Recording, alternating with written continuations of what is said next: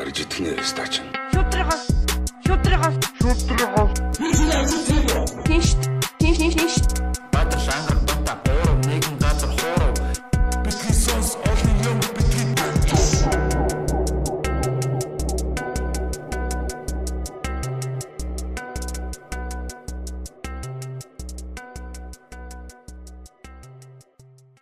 За сайн байцгаана уу та бүхэндээ. Энэ өдрийн мэндийг хүргэе. Битгий сонс подкастын маань 124 бүлөө те? Ээлжид нэгэн дугаар гэж нэрлээд байгаа те? Дугаар маань эхлэхэд бэлэн болж байна. Тэгээд а энэ зочныгоос бид нэр одоо оруулах гэж бас их бодсон те? Өмнө одоо яг хийдэг байсан нэвтрүүлгүүдийн тэгээ ер нь бол ярилцлагуудын одоо сүүлийн бараг 8 9 жил ингээ үзээд явж байгаа бас а 90 цагийн дуудлага гэдэг нэвтрүүлгийг Баатар хөө Баатар хоёрыг Баатар хоёрыг сэтгүүлч ахтай хийдэг байсан. Тэгээд тэр үес ихсэн юм сонирхолтой зүйлүүд ярьдаг. Тэгээд эдийн засгийн ухааны доктор а эртний Монгол гүн ухаан судлаач. Тийм гүн ухаан судлаач Баярхуу ах маань хүрэлцэн ирсэн байна. За танд энэ өдрийн мэндийг хүргэе. За та нарт бол тэг үзэж үзэж байгаа олондоо бас энэ өдрийн минь төрж амар амар айлтгая. За та сайхан намарч чинь нөө. Сайхан та хүн сайхан намарцгаа. Оо сайхан намарч. За тэгээд өнөөдрийн ярих ер нь сэдвүүд бол их өргөн сэдвүүдэр бид нар сая доор ярилцаад авлаа тий. Тэгээд яг баг подкаст хийжлээ. Тий. Тэрийг бараг бичих хэрэгтэй байсан байлээ. Тэгээд аа юу ямар ч байсан бас одоо таныг анх удаа харж байгаа залуучууд бас байгаа бах. Аа таны бас яг одоо ажил амьдралын гараанаас эхлэе тий. Та яг одоо анх одоо ямар ямар сургууль төгссөн бэ? Тэгээд аа ямар одоо ажлын ер нь ингээд хамгийн анхны гараа ажлын гараа амьдралын замналч гэх юм уу те. За яг ажлын гараа гэж яг сургууль би бол 63 онд төрсэн туулаж. Аа. Тэгээ одоогийн ерөнхийлөгч Батлага элбэгдэр бид нар дандаа туулаатай нэг үеийнхэн. За тэгээд шуун папрагт. Аа. Оо. Хаан уул дүүргийн одоо шуун папраг гэж байгаа шүү дээ. Тий, дээр аа. Тий, туулгалын хэрэг дээр. За тэгээ шуун папрагт 16 нас хүртэл одоо хуучин манай тогтолцоогоор 8 дугаар ангиа төгсөөд тэгээ нааша биокомбинатад 10 дугаар анги 2 жил сураад тэгээ дараа нь энэ чинь Монгол Улсын их сургуульд инженерээр барилгын инженерээр төгсөөд а 81 онд барилгын их сургуульд барилгын инженерд оролцсон сурч орол эсэж ороод тэгээд 84 оноос яг гайгүй ер нь бол 10 жилдээ ч онц төгссөн а дээд сургуульдаач сурлах сайтай байсан учраас тухайн үедээ яг ид манай соци системийн хөнгө аж үйлдвэржилтийн бүтээн байгуулалтад явж исэн үед мэрэгчлэтнүүд хүмүүс хэрэгтэй байсан учраас нэг онц сурдаг гэдэг 3 дахь курс төгсөн гут шууд хөнгөн үндэсний үйлдвэрийн яам гэдэг тухайн үедээ тэрний эрдэм шилгээний институт гэдэг лөө. Оюутнаасаа шууд инженер болоо 2 жилийн нөгөө сургалтаа ичнэ болгоод явчихжээ. Оо за ямар хүнс үйлдвэрлэл Тэг яг яг би юу хийжсэн гэхэрөөсөө яг тэр том бүтээн байгуулалтууд буюу нэг одоо том том аймагуудын хүнсний үйлдвэр, эсгийн гутлын үйлдвэр, нэхэсгүй даван үйлдвэр гэдэг ингээл тэг яг манай Монголын мал аж ахуйн гаралтай ноос, ноолуур, арчирэн гэсэн эсгийн гэсэн нэг боловсруулах үйлдвэрүүдийг яг л жинхэнэ үйлдвэржилт явуулж исэн үед үндэсний боловсон хүчнүүд гарч ирээд тэгээ зураг төслийг хийх хэрэгтэй болсон учраас дагалдаа тухайн үеийн зөвлөлт холбоод улсын мэрэгчнүүдийг дагалдаж тэгээ шууд ажил дээр 21 настай залуу шууд гарч исэн гэсэн үг. Тий. Тэгээ яг уу 90 он хүртэл тэнцэнэ ажилласан. А маш олон одоо энэ бүтээн байгуулалтын зураг төслүүдэд оролцсон. 7 жил гэсэн үг үү? 6 жил. 6 жил. 6 жил. 5 жил гарan оролцож явсан. За тэгээд 90 оноос одоо та бүхэн сайн мэдсгэж байгаа. Та нар дандаа тэрнээс хойш төрсэн хүмүүс байх. Монголд нөгөө тогтолцоо солигдоод одоогийн бидний нэрлэлээр нь арчил. Та 29-тэй хэдтэйсэн бэ? 90 онд 27 27 27-тай байсан шүү дээ. Тэгээ 27 настай яг 90 онтой залгаад. Тэгэл одоогийн одоогийн өнөөгөө олгоцвол бизнес гэдэг юмд ороод. Яаж авч ирсэн бэ? Үгүй яг тэгэл яг тухайн үед бид нар бүгдээрээ л гадагшаа 8-нд явцгаасан шүү дээ. Ганцаг гэд нэрлээд идэг шиг. Тэгээ яг урагшаа урагшаа хаашаа тэгээд Үгүй би шууд ерөөсөө Сингапур нисчихсэн. Тэгээ надад яг манай энэ Батлага ерөнхийдөө Батлага ерөнхийдөгч маань нэг явж ирчээд битэр цуг хоёлоо 8 8 хийдэг найзууд. Тэгээд манай хамт хэвээгэл.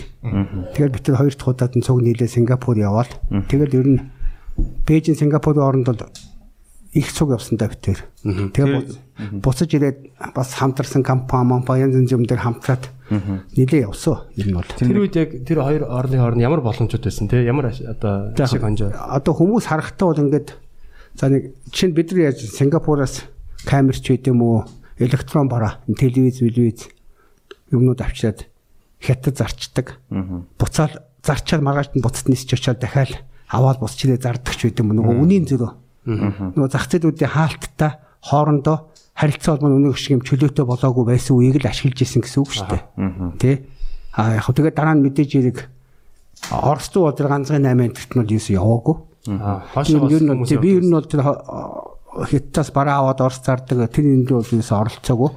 Сингапур Бээжингээ орон жоох явч ирээд шууд компани байгуулад явцсан гэсэн үг. Та Сингапур, Бээжингийн хоёрын хооронд ингээд зөндөө явж байгаа шүү дээ. Хамгийн одоо том 8 чинь юу байсан бэ тохойд? Гэхдээ ер нь бид нар тэгэл янз янзын тийм цаг цаг авчир зарах тий. Аа. Одоо камер авчир зарах ч байд юм уу. Техниктэй цаглаан бараа хэрэгсэл авчирч зардаг. Хятадын зах зээл чинь тэгэхээр сайн нэгдэг байсан байхгүй юу? Тийм учраас нөгөө хятадч тийм юм үнэтэй. Үнийн зөрөө сайтай учраас энэ хоёроос 3 нуглаа зарна. Тийм тэгэл явцдаг гэсэн. Авс одоо юу гэдэг 1000 долларт авсан юм аа нэг 2000 юм уу 2500 долларт зарчаад маргааш нь буцнээсээ дахиад авчдаг ч байт юм уу. Тэгээ хоорондоо тийм бүлэг үүсгээл хөдөлмөрийн хуваарьт ороод нэг нь зарж хахад нөгөө хоёр нь нисдэгч байт юм уу. Олон хүн нисэхгүй нэг хоёр нь төлөөд нисдэгч байт юм уу. Оо за. Тиймэрхүү л тийм. Очоод захиалгаа өгöd тэгэл. Тэгэхээр тэр бол бас маш том боломж байсан байна те. Тэр хоёр одоо Синга хятад хоёр хоорондоо тэгж юу хийдгүү. Хятадч Бараа- чи хаалттай нөгөө социал системийн задраагүй хараа хяналттай учраас манайх төрүүлээд арай жоохон гадаад паспорт энтертэй одоо явдаг болцсон. Тэгээ яг энэ дээр гол юм нь юу юм гэхээр нөгөө социализмын удирдагчд маань Сингапур, Малайз гэсэн улсуудтай 30 хоногийн визгүй зарчих гэрээ зурцсан байсан бид нарт давуу тал олгочихгүй юу. Визгүй ордог байсан учраас гол юм нь юусэн. Тэгээд тэндээсээ 91 онд нааша Тайланд, Филиппин гэж тэнж өгсөндөө Азийн орнуудаар. Зэ ямар зорилгоор ер нь Үгүй яг басад бараа зарна. Тэгээд одоо Тайландаас ирсэн анхны контейнер минийх байд шүү дээ Монголд ирсэн. контейнерээ. Тэг контейнер бараа. Тайландаас очиод баахан пүүз, хувц сунар. Аа. Тэгээд нааша ачуулчаад тэг өөрөө хідэн чамдаа дээж нь аваад ирж. Тэг энийгээр зарахгүй шууд авч яваад эрхүү улаан улаан үд ороод. Тэнд очиж орсуудтай ярьж байгаа. Тэрийг төмөр замын рейсээр солиод Төмөр замын? төмөр замын рейс төмөр гэж байдаг штэ. Тийм тийм тийм тийм. Тэг рейс төмөрөөр солиод. Пүүзиг үү? тий тэг Тайланд ч тэгтээ тэр чинь дээж штэ бараа нэрээгүй байгаа штэ. Бүр хөвгөлтэй түүх яриа л да. Нөгөө ирсэн дээжүүдээ авчичаад орсуудтай яриа л эрхүүд. Улаан үдэн тэр ярьж байгаа. Тэгээд хідэн вагон билээ дээ баг 2 300 вагон төмрөөр солиход байгаа. Ганц контейнер үү? Үгүй бараануудаа бүгдийг нь үнэн ш тавсан бүгдийг нь. байгаа штэ. Тэгээд тэдэн шиг тийм байгаа гэд хоорондоо итгэлцэн гэж ихтэйхэ. Тэгээд нөгөө орсуудтайгаа тохиолдчиход. За тэгээд нөгөө хуваараараа Сингапураас контейнер нэг 40 45 хоноод ирчдэг. За Тайландаас бол яг хуу Сингапураар дамжинэхээр дахиад нэг 2 7 нэмэгдэх бах. За дээдл нэг тийм нэг 2 сар. За тэр 50 хоногоос итэрэхгүй байх гэж тооцоол Оросуудтайгаа тохиролцоод гэрээгээ зураал. Тэрэнгуут нь та нар зөө шууд транзит гээд контейнер ачаа явуулчихна гээл. Тэгээд тохироол гэсэн чинь нөгөө Оросуудаас төмөрний ачиг жорж байд идэг. Орж ирсэн төмрийн шууд энүүгээр нь транзит дамжуулаа ирээ аваач цагаан будаагаар солиод идэг. Цагаан будаа нь ороод ир- ирчдэг наашаа хиттас. Ингэж л нөгөө Тайландын анхдагч нөгөө хувцс нь ирдгүү. Тэр нь нийтдээ Аа, 86 хонж ирсэн. Анхны контейнер. Яг тэр нөгөө логистик компаниуд нь Монгол руу тэгж хийж үзэж байгаагүй. Учир нь Тайландаас төөрөлдөж явж цаг хугацааг тойруулж алдчих яг яг явдаг маршрут нь бол хэвээрээ. Ганцхан зөвхөн нөгөө бүртгэл мөртгэл юмнууд нь анхных байсан учраас тэгдэм бил. Анхны нэвтрүүлэгт Тий, тавцсан. тий, тэгээд нэг тийм хөгжилтэй тэгээд 80 доод ирээд дараа нь тэр нөгөө баруун эренгуут нь шууд Оросууд давж хөдөлгөө өгсөн чи бас бөө хийлам. Тэгээ бид нар чи гинэн болохоор Өө шууд ингээд дээжүүдийн үзээ за та тэдэн шиг тийм тэдэн шиг Adidas пүүс тэдэн шиг Puma пүүс мөн үү? Тийм спортын хувцсгал ингээд бүгдийг тоогоор нь тохирч шалгахгүй орхицсан. Яг өөрөө ч үзээгүй тэгээд шинэ улаан үдэд очиод байгаа контейнерын задрангууд зарим дунд нь нэг хөлийн хоёрыг хийцэн байх жишээтэй ч үгүй мөн үү? Тийм гологд юмнууд гараад хэлэн бодоод а нөгөө талдаа нөгөө орсууд маань бас баахан төмөр ачуулцдаг. Тэгэхээр Оросын хил дээр жигнэд үсгээ 65 тонн гэл нөгөө чин хувилдаад 65 тонн эсвэл 66 67 тонн гэж тавьчихдаг. Ирээнд очиж игнүүлэхэд нөгөөх нь 50 болчдөг. 10 хэдэн тонн алга болчдөг. Нөгөө газар болгонд нөгөө нэг одоо нэг дэлхийн уралдааны байгууллагад нэгдсэн стандарт байхгүй учраас тухайн газар дээр нөгөө бүртгэдэг хүмүүстэйгээ хувилдаал. Оросууд бол нөгөө жингээ нэмэх нь надаас Тий илүү юм ашигтай байхгүй юу? Дутуу өгч гэнэ гэсэн үг шүү дээ. А хятад бол жингийн дарах нь надад бас намайг мүлжиж байгаа хэрэг байхгүй да. Гэх мэт ингээд маш олон юм бизнесийн юмнууд дондор туулаад хаана ямар зайл явдгийг яад ийд ингээд ингээл явж исэн түүхэл байгаа байхгүй юу тий. Та тэгээд электрон барааны бас тий одоо Энд ирээд та хамгийн түрүүнд яг юу хийж гисэн? За за улс хооронд янз янзын зөөж өвчснэ. За хотод нэг юм хий гэд юугаар ихсэн. За ер нь бол тэгээд ултаас өөртөө ихсэн бол манай үеийнхэн мэдээд идэг 94 онд тэг пэйжер гээд харилцаа холбооны одоо нэг юм одоогийнх нь нэг мессеж ч өгдөг тийм л юм шүү дээ. Тухайн үедээ бол тэр чи яг л цааш Өнийг одоо хамгийн супер аппликейшнтэй л адилхан гэсэн үг шүү дээ. Тэгэхээр яг хөө тэгэл анхны тийм хувийн харилцаа харилцаа холбооны компани байгуулаад пэйжний сервис эхлүүлж ирсэн. Тэр нь одоо сар болгоны төлбөртэй Сая огн төлбөрт одоо юутаар төссөн шүү дээ. Та нар мобил комменттэй багц аваад Unitel дээр баахан мэдээлэл өгдөг шүү дээ. Тим тим багц яадаг яадаг үлээ. Тэрнтэй төстэй яг хөө зүгээр нөгөө энэ утсан чи арай өмнөх үеийн л багхгүй юу? Технологийн хувьд. Хоёр пэйж ашиглаж ирсэн үү? Та нар тэгэх чинь хүүхдүүд төрөж дөнгө төрж ирсэн чинь тий. тий. Харж ирсэн үү? Гурван товчлорт Харж ирсэн. Уу яг дөрвөлжин зүгээр тэр чинь маш энгийн шүү дээ. Ингээд нөгөө ийм мэдээ авдаг тий зорилгоор мэдээ авчдаг юмтай дэрэгсэн дээр мэдээ нэрчдэг уншичдаг тэгээ буцаа хилчдэг тийм л Хүн рүү дамжуулдаг. юм уу? Яа. Тэг хүн өөрөө тиймийг зүүж явж байгаа л тэг мэдээлэл аваад идэг гэсэн үг байхгүй юу? Өөрлөн дуудлага ирж гин Тий. дуудаж гин мессеж явуулдаг гэсэн үү? Мессежлтэй ер нь бол мессежийн сервисэлтэй баг. Тэр тэгээд бит хоёр пэйжээр яаж холбогдох юм? Гэхдээ тэгээд хоорондоо пэйжийнхаа дугаартай тийм дугаартай пэйжэр тийм мэдээ өгч ичгэл. А пэйжерээс мессеж Тэгээ одоогийн баг 19 50 авто төсөл гэсэн үг байхгүй юу? 19 50 энэ мобиком дундын холбог мессеж сервистэй адилхан гэсэн үг байхгүй юу? Тэгэхээр би аватар руу хаана байгаа гэдэг мессеж пэйж рүү нь явуулахын тулд яах хэвтэй. Уцтсан шүү дээ. А юу дугаар тэр нэг оператордоо уцтаад Код тэдэн дугаар тийм юм гээд мэдээг өгч за байхгүй за ойлгомжтой байна. Тэгээд дундын нэг юм нөө Тэгээ дундын операторын компанитай нэг гэсэн үг байхгүй юу? Танад хөрөмжүүдтэй тэгээ нөгөө долгионоо цацдаг өрдөг юмнуудтай. Тэр ихэд төстөл гэсэн үг шүү дээ. та хэрэг хэрэглэгчтэй байсан бэ? Таны компани. Гэхдээ анхны хэмжээнд тэгэл өөр харилцаа холбоо нөгөө гар утсан утсан орж ирээгүй, мобайл сервис орж ирээгүй байсан юм чинь. цаашин технологи байсан. Тийм тухайн үед л харилцаа холбооны шин технологи. Тэгээ яг хөө тэгээд сонирхолж хэлэхэд яг тэр ирчээр харилцаа холбооны бизнес хийгээд өөрөөр хаан хилээд байгаа хүмүүс ингээл янз бүрийн юмд орж хад би түрүүлээ тэр саний хилээд байгаа тэр харилцаа холбооны салбар руу ороод аа тэгээ ерөнхийдөө банк санхүүгийн салбар руу орсон байсан. Компани байгуулад. Тэгээ 94 онд энэ пэйжийн компани байгуулж 95 онд одоогийн Mobicom гэдэг шүү дээ. Тэр тендерт уг ороод би ялсан байхгүй юу? Манай Монсоног ялсан. А би хинтээ хамтарч орсон гэхээр Belga.com гэд тэгээ Бельжиум, Бельги улс шүү дээ. Бельгийн харилцаа холбооны компанитай хамтарч орсон байхгүй юу? Хамтарсан компани болоод. А миний өрсөлдөгч болохоор одоо энэ тендерт ялцсан байж байгаа. Mobicom гэдэг компани. Энийний чи хувьцаа эзэмшигч нь KDD гэж Японы гадаад гадаад холбоо холбоогоо хариуцдаг нэгсээ тагнуулын компани шүү дээ яг үүндээ бол KDD. Гадаад оператор байхгүй юу? Интернэшнл оператор байхгүй юу? Аа хөрөнгө оруулагч нь болохоор Marubeni билүү дээ. Өөрөөр одоо манад байгаад байгаа нэг хөрөнгө оруулалтын банкуд гэдэг чинь Goldman Sachs, Merrill Lynch гэдэг Америкийн тэрнтэй төстэй тийм Японы хөрөнгө оруулалтын компани. А дотор талаас нь болохоор тухайн үед харилцаа холбооны а социализмын харилцаа холбоо компани захирал хийжсэн Японд элчин сайдын яамд ажилладаг Батулд гэж нэг нөхөр эзэн Японуудтай нийлж орцсон. Бид хоорондоо өрсөлдөж ирсэн гэсэн үг байхгүй юу? Тэг яг хөө тэгээд би нэг яагаад яриад байна нэхэр энийг бас цаашдын залуучууд маань сайн ойлгоод аваад энэ түүхийг үзчихээсэ. Алдаатай буруу шийдвэрийг нэргэж яаж тухайн улстай болон ард түмэнд тохиролтын үдийг мобикомор жишээж ярих байгаа юм л да. За. Ингэсэн байгаа. Одоо би их энгийн юм яриа.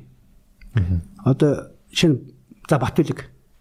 Батүлэг надад юу ярих нь хамаагүй. Батүлгийн юу бодож байгааг би мэдээд ивэл Батүлэг миний хувьд хинчиж байхгүй юу? Мөн үү? Тэрэн шиг альва нэг улс дотор талтай байж байгаа мэдээллийн сүлжээ. Гадаадтай харьцаж байгаа мэдээллийн сүлжээг гадных нь өгч болдгоо байхгүй. Би Батүлгийн бодлыг уншичаад Батүлгийг захирддаг шиг ерөнхийдөө чинь гадагшаа дотгошоо тий? Уцаар ярих мэд интернетээр холбогдох. Та нар Хиллари Клинтонгийн мэйл задарлаа барилаа WikiLeaks гэдэг сонсдог үстэй. Тэг яг тэрэн шиг. Тэгэхээр би тухайн үед юу гэж хэлсэн гэхээр өөрөө харилцаа холбооны пэйжинг компанид орчингуудаа юу ойлгосон гэхээр Монгол улс өөрийн дотоод харилцаа холбоо болон гадагшаа гарч байгаа харилцаа холбоогоо гадныханд өгч болохгүй юм байна. Аюулгүй байдлынхаа үүднээс. Монгол улсыг нэг хүнгээ бодчих юм бол нөгөө холбоог нь бүгдийг чагнаж байгаа тэр улс чинь л би Баярхүү Батулгийн бодлыг уншаа захирддаг шиг. Чи яаж надад худлаа ярина уу зөв ярина уу яа хамаагүй? Чи юу ярихаас үл хамаагүй би чиний бодлыг уншаад байгаа байхгүй юу. Тийм үү? Тэгэхээр энэ чи тухайн үндэсний аюулгүй байдлын асуудал байхгүй юу? Тэгээд тэр ерөнхийлөгч байсан очир отынт нь орж яриад яг юу болоод өнгөрцөн гэсэн бидийг мдээгүй байхад 90 онд Японууд орж ирээд тухайн үед хөдөлгөөнтэй хөдөлгөөнгүй харилцааны хоёр төрөл байгаа. Одоо мобайл гэдэг байгаа хөдөлгөөн толбоо. Тий. Стационар буюу стейшнер. Шугамын. Одоо энэ шугам Тий. Гэрээ. хуцаа гэр хуцаад ярьдаг Тий, хөдөлгөөнгүй хөдөлгөөнгүй холбоо гэд. Тэгсэн чинь ерөөсөө эдгээр Япон яг ялгаа байхгүй Азийн орнуудаар ч тэгсэн бил. Хурж ирээл шууд буцалтгүй тусламж гэдэг нэрээр мөн үү? Буцалтгүй тусламж гоо баярлаа штэ. Тусалж яана гэд. Тэгээ танахыг гоё гадаад холбоотой болгож өгнө гэж хэлээд. Тэгээд тэр наран станц гэ одоо манай бүх интернэшнл гейтвей буюу гадагшаа гардаг тэрүүгээр дамжиж гардаг байсан. Интернэшнл гейтвей гэдэг наран станц гэдэг хэдэн том том тавган амтын тавьсан. Тэрүүгээр дамжиж бид нар гадаад ертөнцийн тухайн үеийн манай бүх төр засгийнхан бизнесүүдийн гадагшаа ярьдаг ярианууд Пакс Макс бүгд тэрүүгээр явдаг буюу Японд байж байгаа тэр KDD гэдэг тагнуудын байгууллагын оператор системээр явна гэсэн үг шүү дээ. Одоо Facebook-ийн Google-ийн хяндагтай адилхан гэсэн үг байхгүй юу? За тэгэхээр яг судлаад би ягаад 95 онд тендерт орсон гэхээр нөгөө хөдөлгөөнтэй хөдөлгөөнгүй хоёр холбоо гэж чинь хөдөлгөөнтэйг нь аль хэдийн биш хөдөлгөөнгүй нь аль хэдийн бослоход тусламж гэж ирээд Япончууд авцсан. А тэгээ дараа нь үлдсэн гэрийн утас муц гадагшаа гардаг тэр холбогддог яриа одоо пакс макс тухайн үеийнхээ бүх юмыг л японочдоор дамждаг болсон байсан байхгүй. Тэгэхээр тэгвэл дотортойгоо ядахта аюулгүй байдлынхаа үүднээсээ тий бид нар технологи нь байхгүй юм чи заавал нэг технологитой компанитай улсаас хамтрах хэрэгтэй болно шүү дээ. Тэгэхээр мэдээж хэрэг Европчин Финляндийн Nokia, Шведийн Ericsson гэх тухайн супер компаниуд тэрний системийг ашигладаг Европын улсуудын аль нэг холбооны компанитай хамтарч иж нөгөө балансчлуулад Аль нэг улсын хөдөлгөөнгүй хөдөлгөөнтэй хөдөлгөөнгүй холбоогоо Японуудад хяналтсан бол хөдөлгөөнтэйгээ ядахтаа Европт нүгэй гэдэг концепцээр бүр үгүй гэж. Үгүй өөр яах вэ? Бид нар технологи байхгүй юм чинь. Гэхдээ заавал дотор талаас нь би өөрөө хамтарч ороод тэрийг бас ингээд монголчуудаа ихэнд хяндаг бай гэдэг бодлоос би тэгж тэр уйггүй хөөцөлж ил Белгакомтай хамтарч орсон байхгүй юу? За. Белгаком гэж, Belgium Telecom гэж. За тэгээд мэдээж хэрэг энэ бол нөгөө геополитик юм буюу улс үндэсний аюулгүй байдлынхаа үндсээс бол зөв. А нөгөө талдаа яг одоо тооцоо юм үзэх юм бол одоо тухайн үедээ бидний 1 минут ярьсан ярианы төлбөр тэд байна гэж байгаа нь шинэ одоогийн Mobicom-ын тендерт тухайн үедээ тендерт орсон үннээс нь хамаагүй бага байсан. Хямдхан үн үн хамаагүй хямд үн санд болгосон л байхгүй юу. Тэгээд эхний шатны шалгуултад одоо миний санаж байгаа 11 тендинг комиссын 11 гишүүний 7 нь манайхыг дэмжиж шийдвэр гарцсан байсан. Тэгээ би өөрөө Европт яг одоо ялцсан гэдэг тэрүүгээр айлчил хийгээд Европын тэр харилцаа холбооны компанийнхаа захирал тэгээд тэр асуудлыг хариуцсан Бельгийн сайд энтертэй орой хоол идээд тэр чинь 95 оны ярьж штэ. Яа. Тэгээд Милан, Итали Миланд очичоод гоё амарна гэд Миланыг сонирхоод тэгээ үсэн чинь шүн надлуу уцтаад Монголоос зочлуудлуу уцтаад өө яачлаа. Японд өгчлөө шүү дээ. Нөгөө ихний шийдвэр өгчөнгөө болоод яасан гэсэн чинь нөгөө эхлээд дэмжижсэн 7 гишүүний чинь янз бүрийн байдлаар нөгөө ичин худалж авахыг худалдаж аваад дарамтлахын дарамтлаа зохицуулаад а тэгэнгуутаа жасаагууд болохоор аа тэд гуравт өгөх зээлмээ тусамж чи хэцүүдэн шүү гэж. Бас Тий, тийм улс төрийн улс төрийн тий нөгөө тэд гуравт өгөх чинь хөнгөлтэй зээлээ бид нар тэгвэл бас өгөхгүй гэж болон шүү тэгж ярьж яагаад тэгээ авчлаа гэд надад мэдээ ирэхгүй юу. Тэгээ яг хөө тэгээ Японуудад тавиад тууцсан. За яг одоо тэгээд энийг шинэ одоо хэлэхэд эндээс би юу ард түмэндээ ухааруулах гэдэг нь хөтө ялагдаж барьсан мэрсэн тэрэндээ биш. Нэгдүгээр тусгаар тогтнолын холбоотой асуудал буюу за одоо ч гэсэн манай бүх мэдээлэл дандаа гадны Тийм байна. шүү дээ. Мөн үү? Нэг ч дотоодын Монгол төр одоо ингээд нэг ерөнхийлөгч батлагч гэдэг юм уу? Тэрний өмнөөс ерөнхийлөгч илбэгдэрч Монголын ард түмнээс юмаа нуугаад байгаа юм шиг боловч тэдний тэр янз бүрийн үйлдэлтэй тэр чигээрээ Оросын, Хятадын, Японы, Америкийн тагнуудын байгууллага тэр зүгээр л мөн үү? Ил алган дээр тавьсан юм чи бүгд байгаа байхгүй да. Тэр энэ бол цаашдаа ер нь Монголын төр залуучууд та нар анхаарах хэрэгтэй юм учраас би сургамж болгож яриад байгаа. Тэр утгаараа. А нөгөө талаас бол мөнгөн утгаараа бол монголчуудыг одоо хамгийн их төгрөгийн аншиг унгаж хөөхий цогдорсон жоохон валютын нөөцийг хамгийн их сорсон мүлдсэн компани бол Mobicom шүү дээ. Яг тэр Mobicom ч хичнээн хүмүүсийн орлогыг хурааж авчихна. Тэгчээд дандаа нөгөө ногд ашиг авахта доллар худалдаж аваа шилжүүл аваа авчдаг. Тэр Mobicom-ын одоо сүүлийн 20 жилийн 20 жилийн 20 гаруй жилийн Монголоос доллар худалдаж аваад хөрөнгө оруулалтаа эргэж авчихна гэж татсан долларын хэмжээ гаргах юм бол яг үндэ монголчуудаас тэ үнэхээр шалуулж байгаа компани байхгүй. Энийг бас би зүгээр нөгөө цаашдаа монголчууд минь эдийн засга бизнесээ санхүүгийн системээ хамгаалах монголчууд өөрсдийнхөө арай гэж олсон юм уу 6 700 мянган төгрөгийн цалингийнхаа хамгийн багада 40 50 мянга дээшээ бараг 200 мянган цаасны мобиком төлж байгаа шүү дээ. Тэгээ энийг гадны хөрөнгө оруулагч гэд хотлоо өхөрдөд идэг. Зүгээр л дугуй үдэн сайн технологи худалдаж байгаа сайн мэрэгчлэлтэн хөсөлдсөн байхад мөн үү орлого нь ядахтаа Монголд өгч шít. Нэг л удаа тоног төхөөрөмжийг аваад тэгээ дараа нь мэдээж технологийн шинжилгүүдийг тухайн үед нь жоохон валют харгаа аваад байна үз. Тиймээс биш нэг удаа нэг хэдхэн сая долларын хөрөнгө оруулалт хийлгчээд 20 хэдэн жил хамаг доллараа арай гэж олж ирсэн доллараа идэрлүү гадны хөрөнгө нэртэй ийм одоо юу гэдэг те мүлжигчдэд алдаад байх нь өөрөө маш том сургамж учраас энийг би яриад байгаа байхгүй юу. Тэгэхээр одоо бусад одоо харилцаа холбооны операторууд шүү дээ тийм. Тэр ч гэсэн бас юу байгаа. Яг адилхан шүү дээ. Тэгээ яг энэ дэр ингэсэн бас хэлэхэд Mobicom тухайн үед 10 жилийн онцгой хэрэгтэй гэрээ зурцсан. Манайхыг залж жагаад. Тэгэн гутаа монополчод зах зээл монопол тогтоож гутаа ярианы тариф төлбөр мөлбөр бүх юмыг нөхдүүдийн хүснээр жинхэнэ монголчуудад эмгэлтэй юм харагдан гут би яг тухайн үед 97 98 онд өөрөө ордонд бас харьцсан холбоо явсан социал демократ намын бүлгийн зөвлөх гэж байхдаа тэгээд дэд үтсийн сайд тэр хүмүүстэй яриад талигаат зориг одоо сайн бас нас орчдөг Батхүү гаваагийн апууган гэдэг.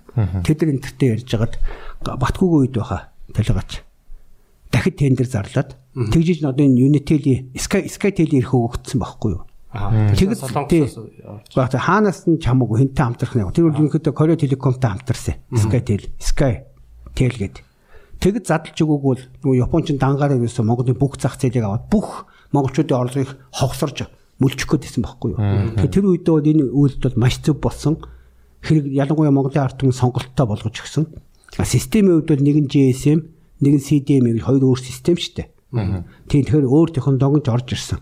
А тэгээ дараа нь яг адилхан энэ Unitel чин тэрнээс хойш хэдэн жилийн дараа өгөгдсөн байгаа. Тэр нь яг энэ Unitel-ийг авсан MCS Сүв батууд энэ төр өөртөө их мэдлэлтэй учраас маш сайн бизнес юм байна гэл гадныхантай хамтад лицензийг өөртөө л авцсан гэсэн үг. Тэгээ эндээс бас нэг энэ залуучууд ойлгох хэрэгтэй нэг юм нь чөлөө зах зээл нэг гой ухаантай бол бизнес хийдэг юм байдаггүй байхгүй? Бүх бизнесээс лиценз үйд төрий.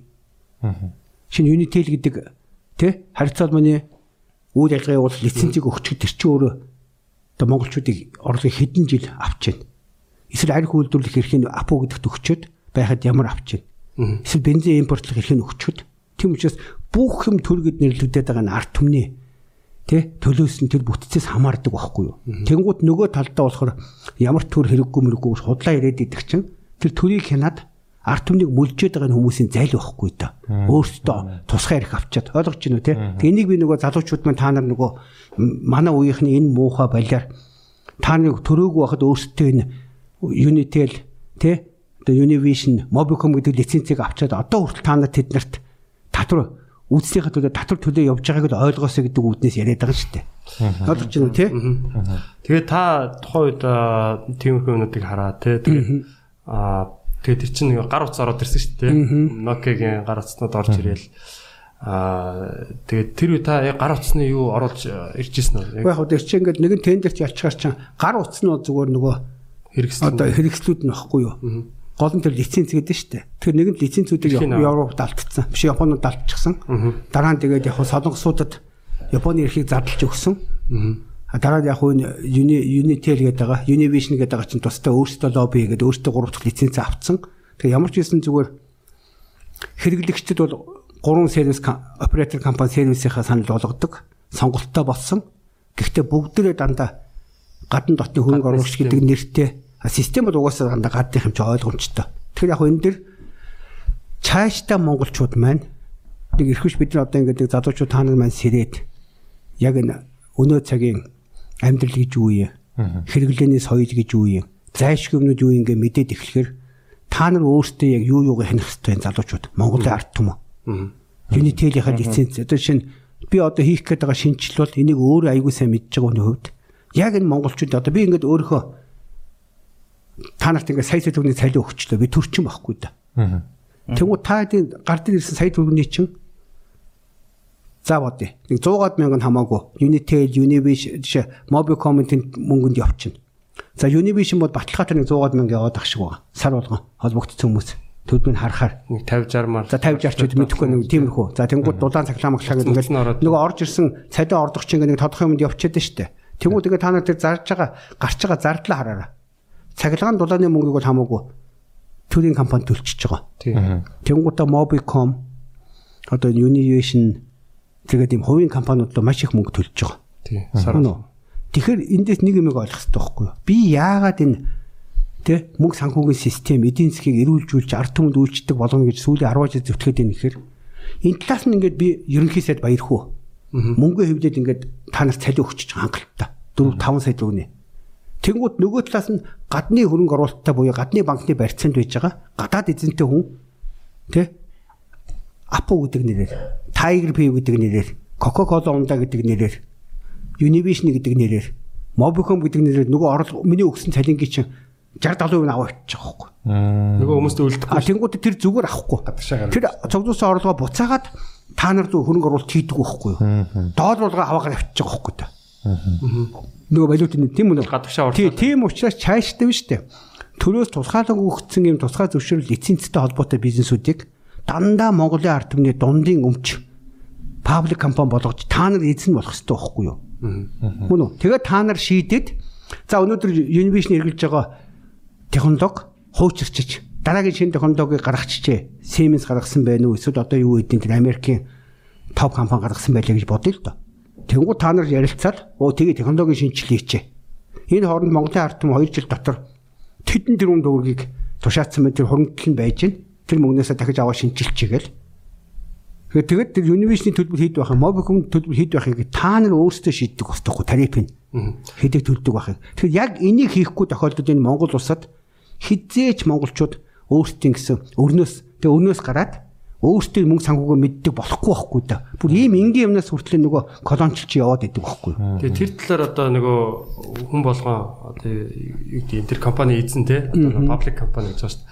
Нэг нэгдүгürt одоо нөгөө паблик компани ч юм уу одоо олон нийтийн а юун дээр бас одоо жоохон муу нэрч байгаад ч юм уу одоо те менежмент муу гэдэг ч гэдэг юм уу те тийм яваад идэж эсвэл одоо нөгөө ард иргэдийн юмнуудын талаа малон гэдэг ч юм уу те хувьцааг нь авч жагаад ингээд бас нэг нэг одоо хүний гарт орчдөг ч юм уу те тэрийг хүмүүсийн бас нөгөө тэрийг мэдэх боловсрол тэр мэдлээ бас санхүүгийн системийн боловсролыг дутаад байгаа манайханд. Өөр бид юу юм гэхээр маш уган бол их энгийн юм дээ. Эдийн засаг гэж юу юм? Одоо миний бүр 30 жилийн өмнө хэлжсэн үг байгаад да. Эдийн засаг гэдэг бол зөвхөн хүн газар хоёрын харьцаа. Хүн байгаль хоёрын харьцааг тоогоор илэрхийлснийг эдийн засаг гэж нэрлэдэг байхгүй юу? Тоон хэлбэрт оруулсныг.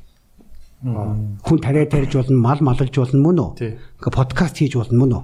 Та нар газаргүйгээр амьдарч чадахгүй. Тий, агаар дээр амьдарч чадахгүй. Агаар дээр амьдарч чадахгүй шүү дээ. Бүх амьдрал газар дээр үнэ. Газар дээр байшин барилга барина, тариагаа тарина, малаа маллна мөн үү? Газар дээр барьсан байшин дотор та нар подкастаа хийн.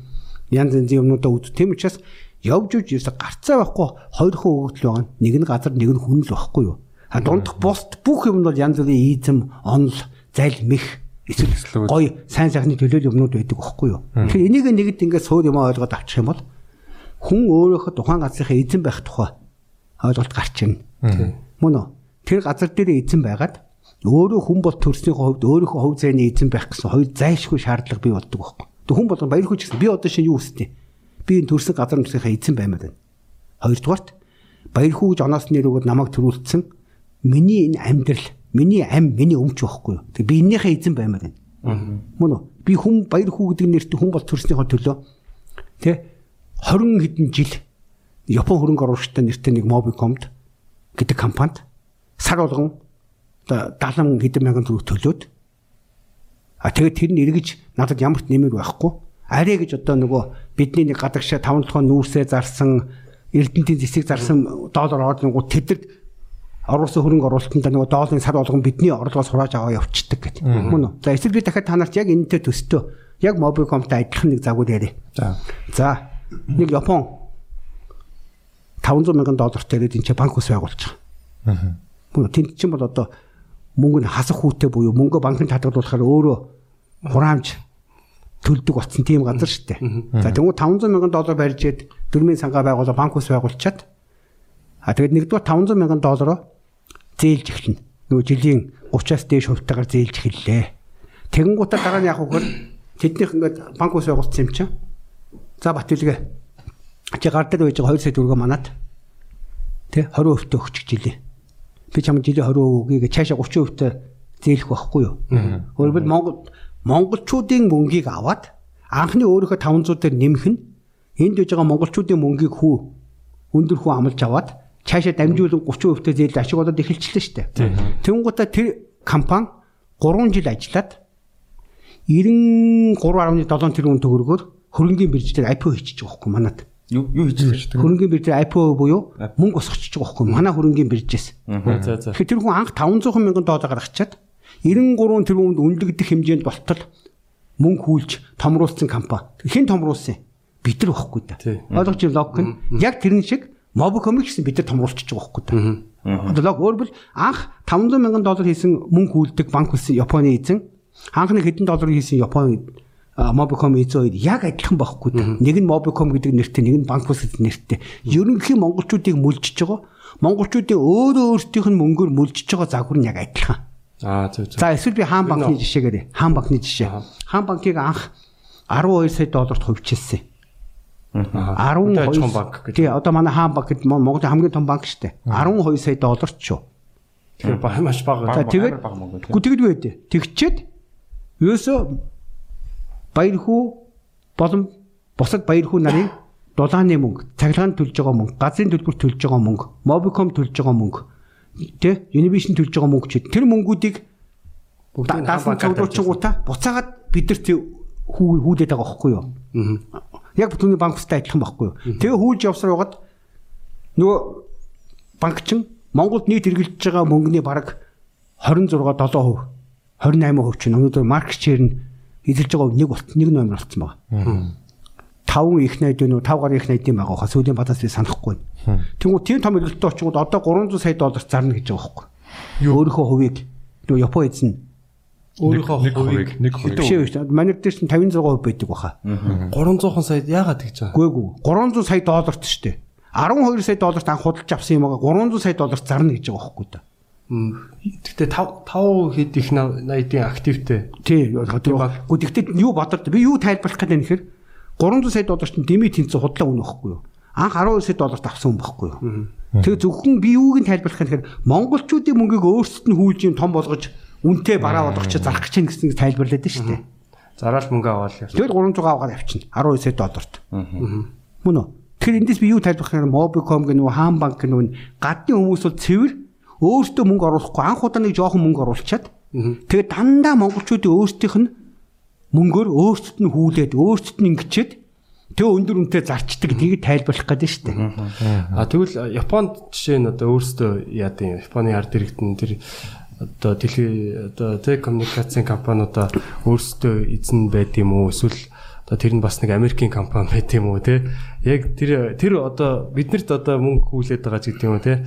А тэр улсуудад нь ямар тогтолцоо явж байна? За яг одоо Япон гэх юм бол Японч манайх их бас Японыг маш дутуу ойлгодог. Япон бол нэгдүгээр тусгаар улс биш.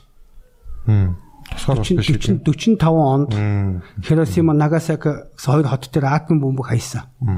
Аль хэдийн Япон өгдөгөө бууж өгт гарын үсгээ зурцсан байсан. Дайнд ялагдсан зөвшөөрөөд тэрнийхэн дараа Америкууд атомын хот дээр нь хоёр бомбыг хайсан шүү дээ. Тэр нь ямар юм хэр хэд хэдэн зорилготой Америкууд тэгж байгаа. Нэгдүгээрт нь яг Монгол Орос хятадын арим нийлж Японыг ялсан болохоос Америкууд оролцоогүй. Тэгээ нэгэнд ялаад ялагдсанаа зөвшөөр гэрээнд гарч зурсныхан дараа орж иж Японд бөмбөг хайдаг чинь одоо та нар эсвгүүцэх юм бол ингээд бүгдийг ч устгах шүү. Ингээд Японд Японд айлгаж байгаа. А хоёрдугаарт нь энэ Япон бол миний бүс шүү. Одоо Орос хятад та нарт хамаагүй шүү. Бид түрүүлээ цөмийн бөмбөгтэй уцууч та нар бид нартай ч өрсөлдөд хэрэггүй шүү гэд Японыг минийх шүү гэж зарлж байгаа.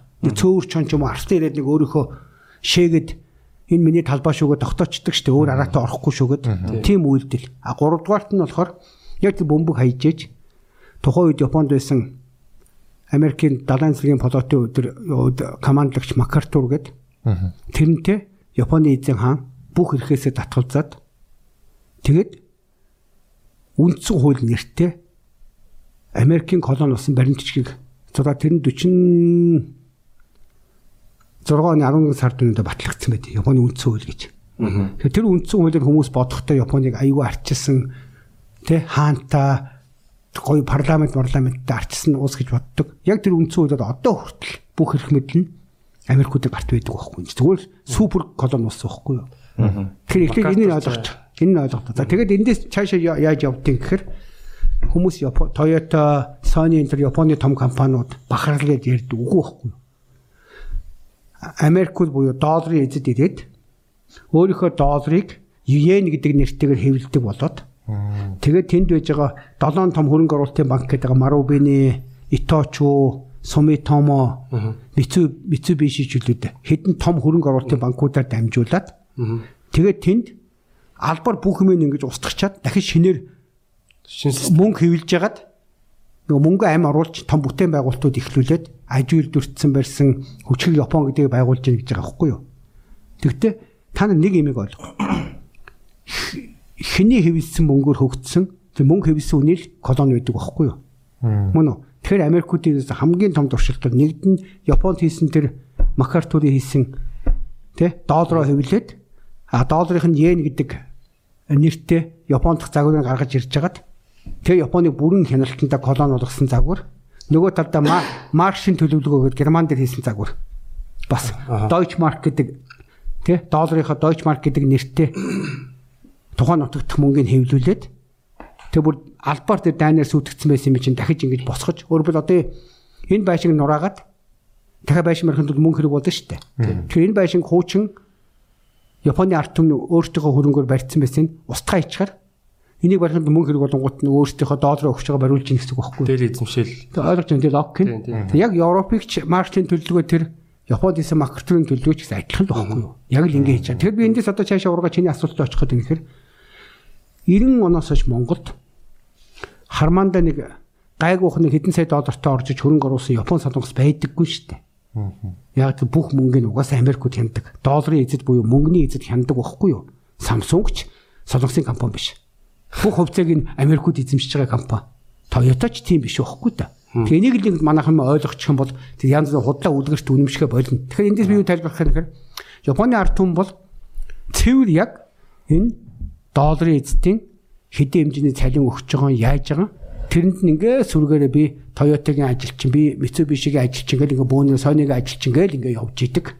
А тэгээ ахуй хямралгүй бүгдийн сайхан хоолтой унттай яг тэгвэл жишг нэг тийм улс байгуулж ирж бусдад нь харуулдаг намайг дагуул ийм болдгийн шүү гэж харуулах хэрэгтэй учраас гаргаж ирсэн. Сайн хөгжүүлсэн. Өмнөд Солонгосыг ч гэсэн ер нь бол тийм яг энэ хоёр чинь хоёулаа далайн улсууд шүү дээ. Өмнөд Солонгос угаасаа яг Японыхаа наан байж байгаа. Японы хүн амын чинь ер нь манайхан Солонгос Япон гэдэг байгаа болохоос биш. Яг нөгөө нэг одоо түрүү бид ярьж байгаа угсаатан зүй дэнтэй үзэх юм бол Японы хүн амын чинь 30% нь ерөнхийдөө манай хүннүүчүүд маягийн алтай язгуурах юм шүү дээ. Солонгосч гэсэн тийм л байхгүй алтай язгуур хийх байгаа шүү дээ. Тий. Тийм болохоор эн чинь зүгээр би юу тайлбарлах гэдэг нэг ямар тэр угсаатай юу байх нь хамаагүй тухайн газар зүйн байрал тэр уус гэдэг нэртэй ялангуяа дэлхийн хоёр дахь дайнаас хойш дандаа геополитик юм ийм хиймэл улсууд байгаа хүсүүд. Тэгээ геополитик гэж юу гэсэн үг? Гео гэдэг бол одоо геолог гэсэн үг. Одоо geology гэж англиар хэлдэг шүү дээ. Газар гэсэн үг. Мөн үү? Тэгээ политик буюу полис бодлого гэсэн үг. Тэрнээс газар нутгийн эзэмдэх бодлого гэсэн. Геополитик гэдэг бол. Тэрнээс л Дэлхийн 2 дугаар дайны сурвалж геополитик буюу тухайн газар нутгийн эзэмших дээр нь амьдарч байгаа хүмүүсийн өрөнд орвол барьцаалах гэдэг ийм л неоколончлол буюу шинэ колончлол явж байгаа. Тэрний хамгийн том төрүүлж өртөөд дараа нь тэрүүгээрээ дамжаад нааша ашиглагддаг болцсон улс нь Япон. Солонгос энэ төр багхгүй юу? А солонгосод угаасаа үе үед сайн эзний сайн зарцал байд. Өөртөөх эзэнт гүрэн байгуулж чадаагүй. Яг энэ зүгээр бүх түүхээс нь үзэхэд ойлгомжтой байдаг. Дээ таны бодлоор шүү дээ. Одоо долларын эздээс хараат бус одоо ийм гоё мөрөөдлийн орон гэж төсөөлөл хамгийн төгсөж байгаа орон таны бодлоор ер нь эдийн засгийн хөвчтэй чадамжийн хөвчтэй доллараас хараат бас хамгийн дажгүй орон юу вэ? байхгүй шүү. Өнөөдөр байхгүй шүү дэлхийд. Тэгээ байгаанд боолголт энэ хойд солонгос Иран. Энэ дунд нь тесэж үлдээд аятайгаа хөгжиж байгаа улсуудыг ярьж болохоос биш. Бүрэн хараат бус. Тэ? Яг өөрөөхөө хөгжиж нэг ч ус одоохондоо байхгүй шүү дээ. Одоо яг Сингапурыг жишээлээ л да.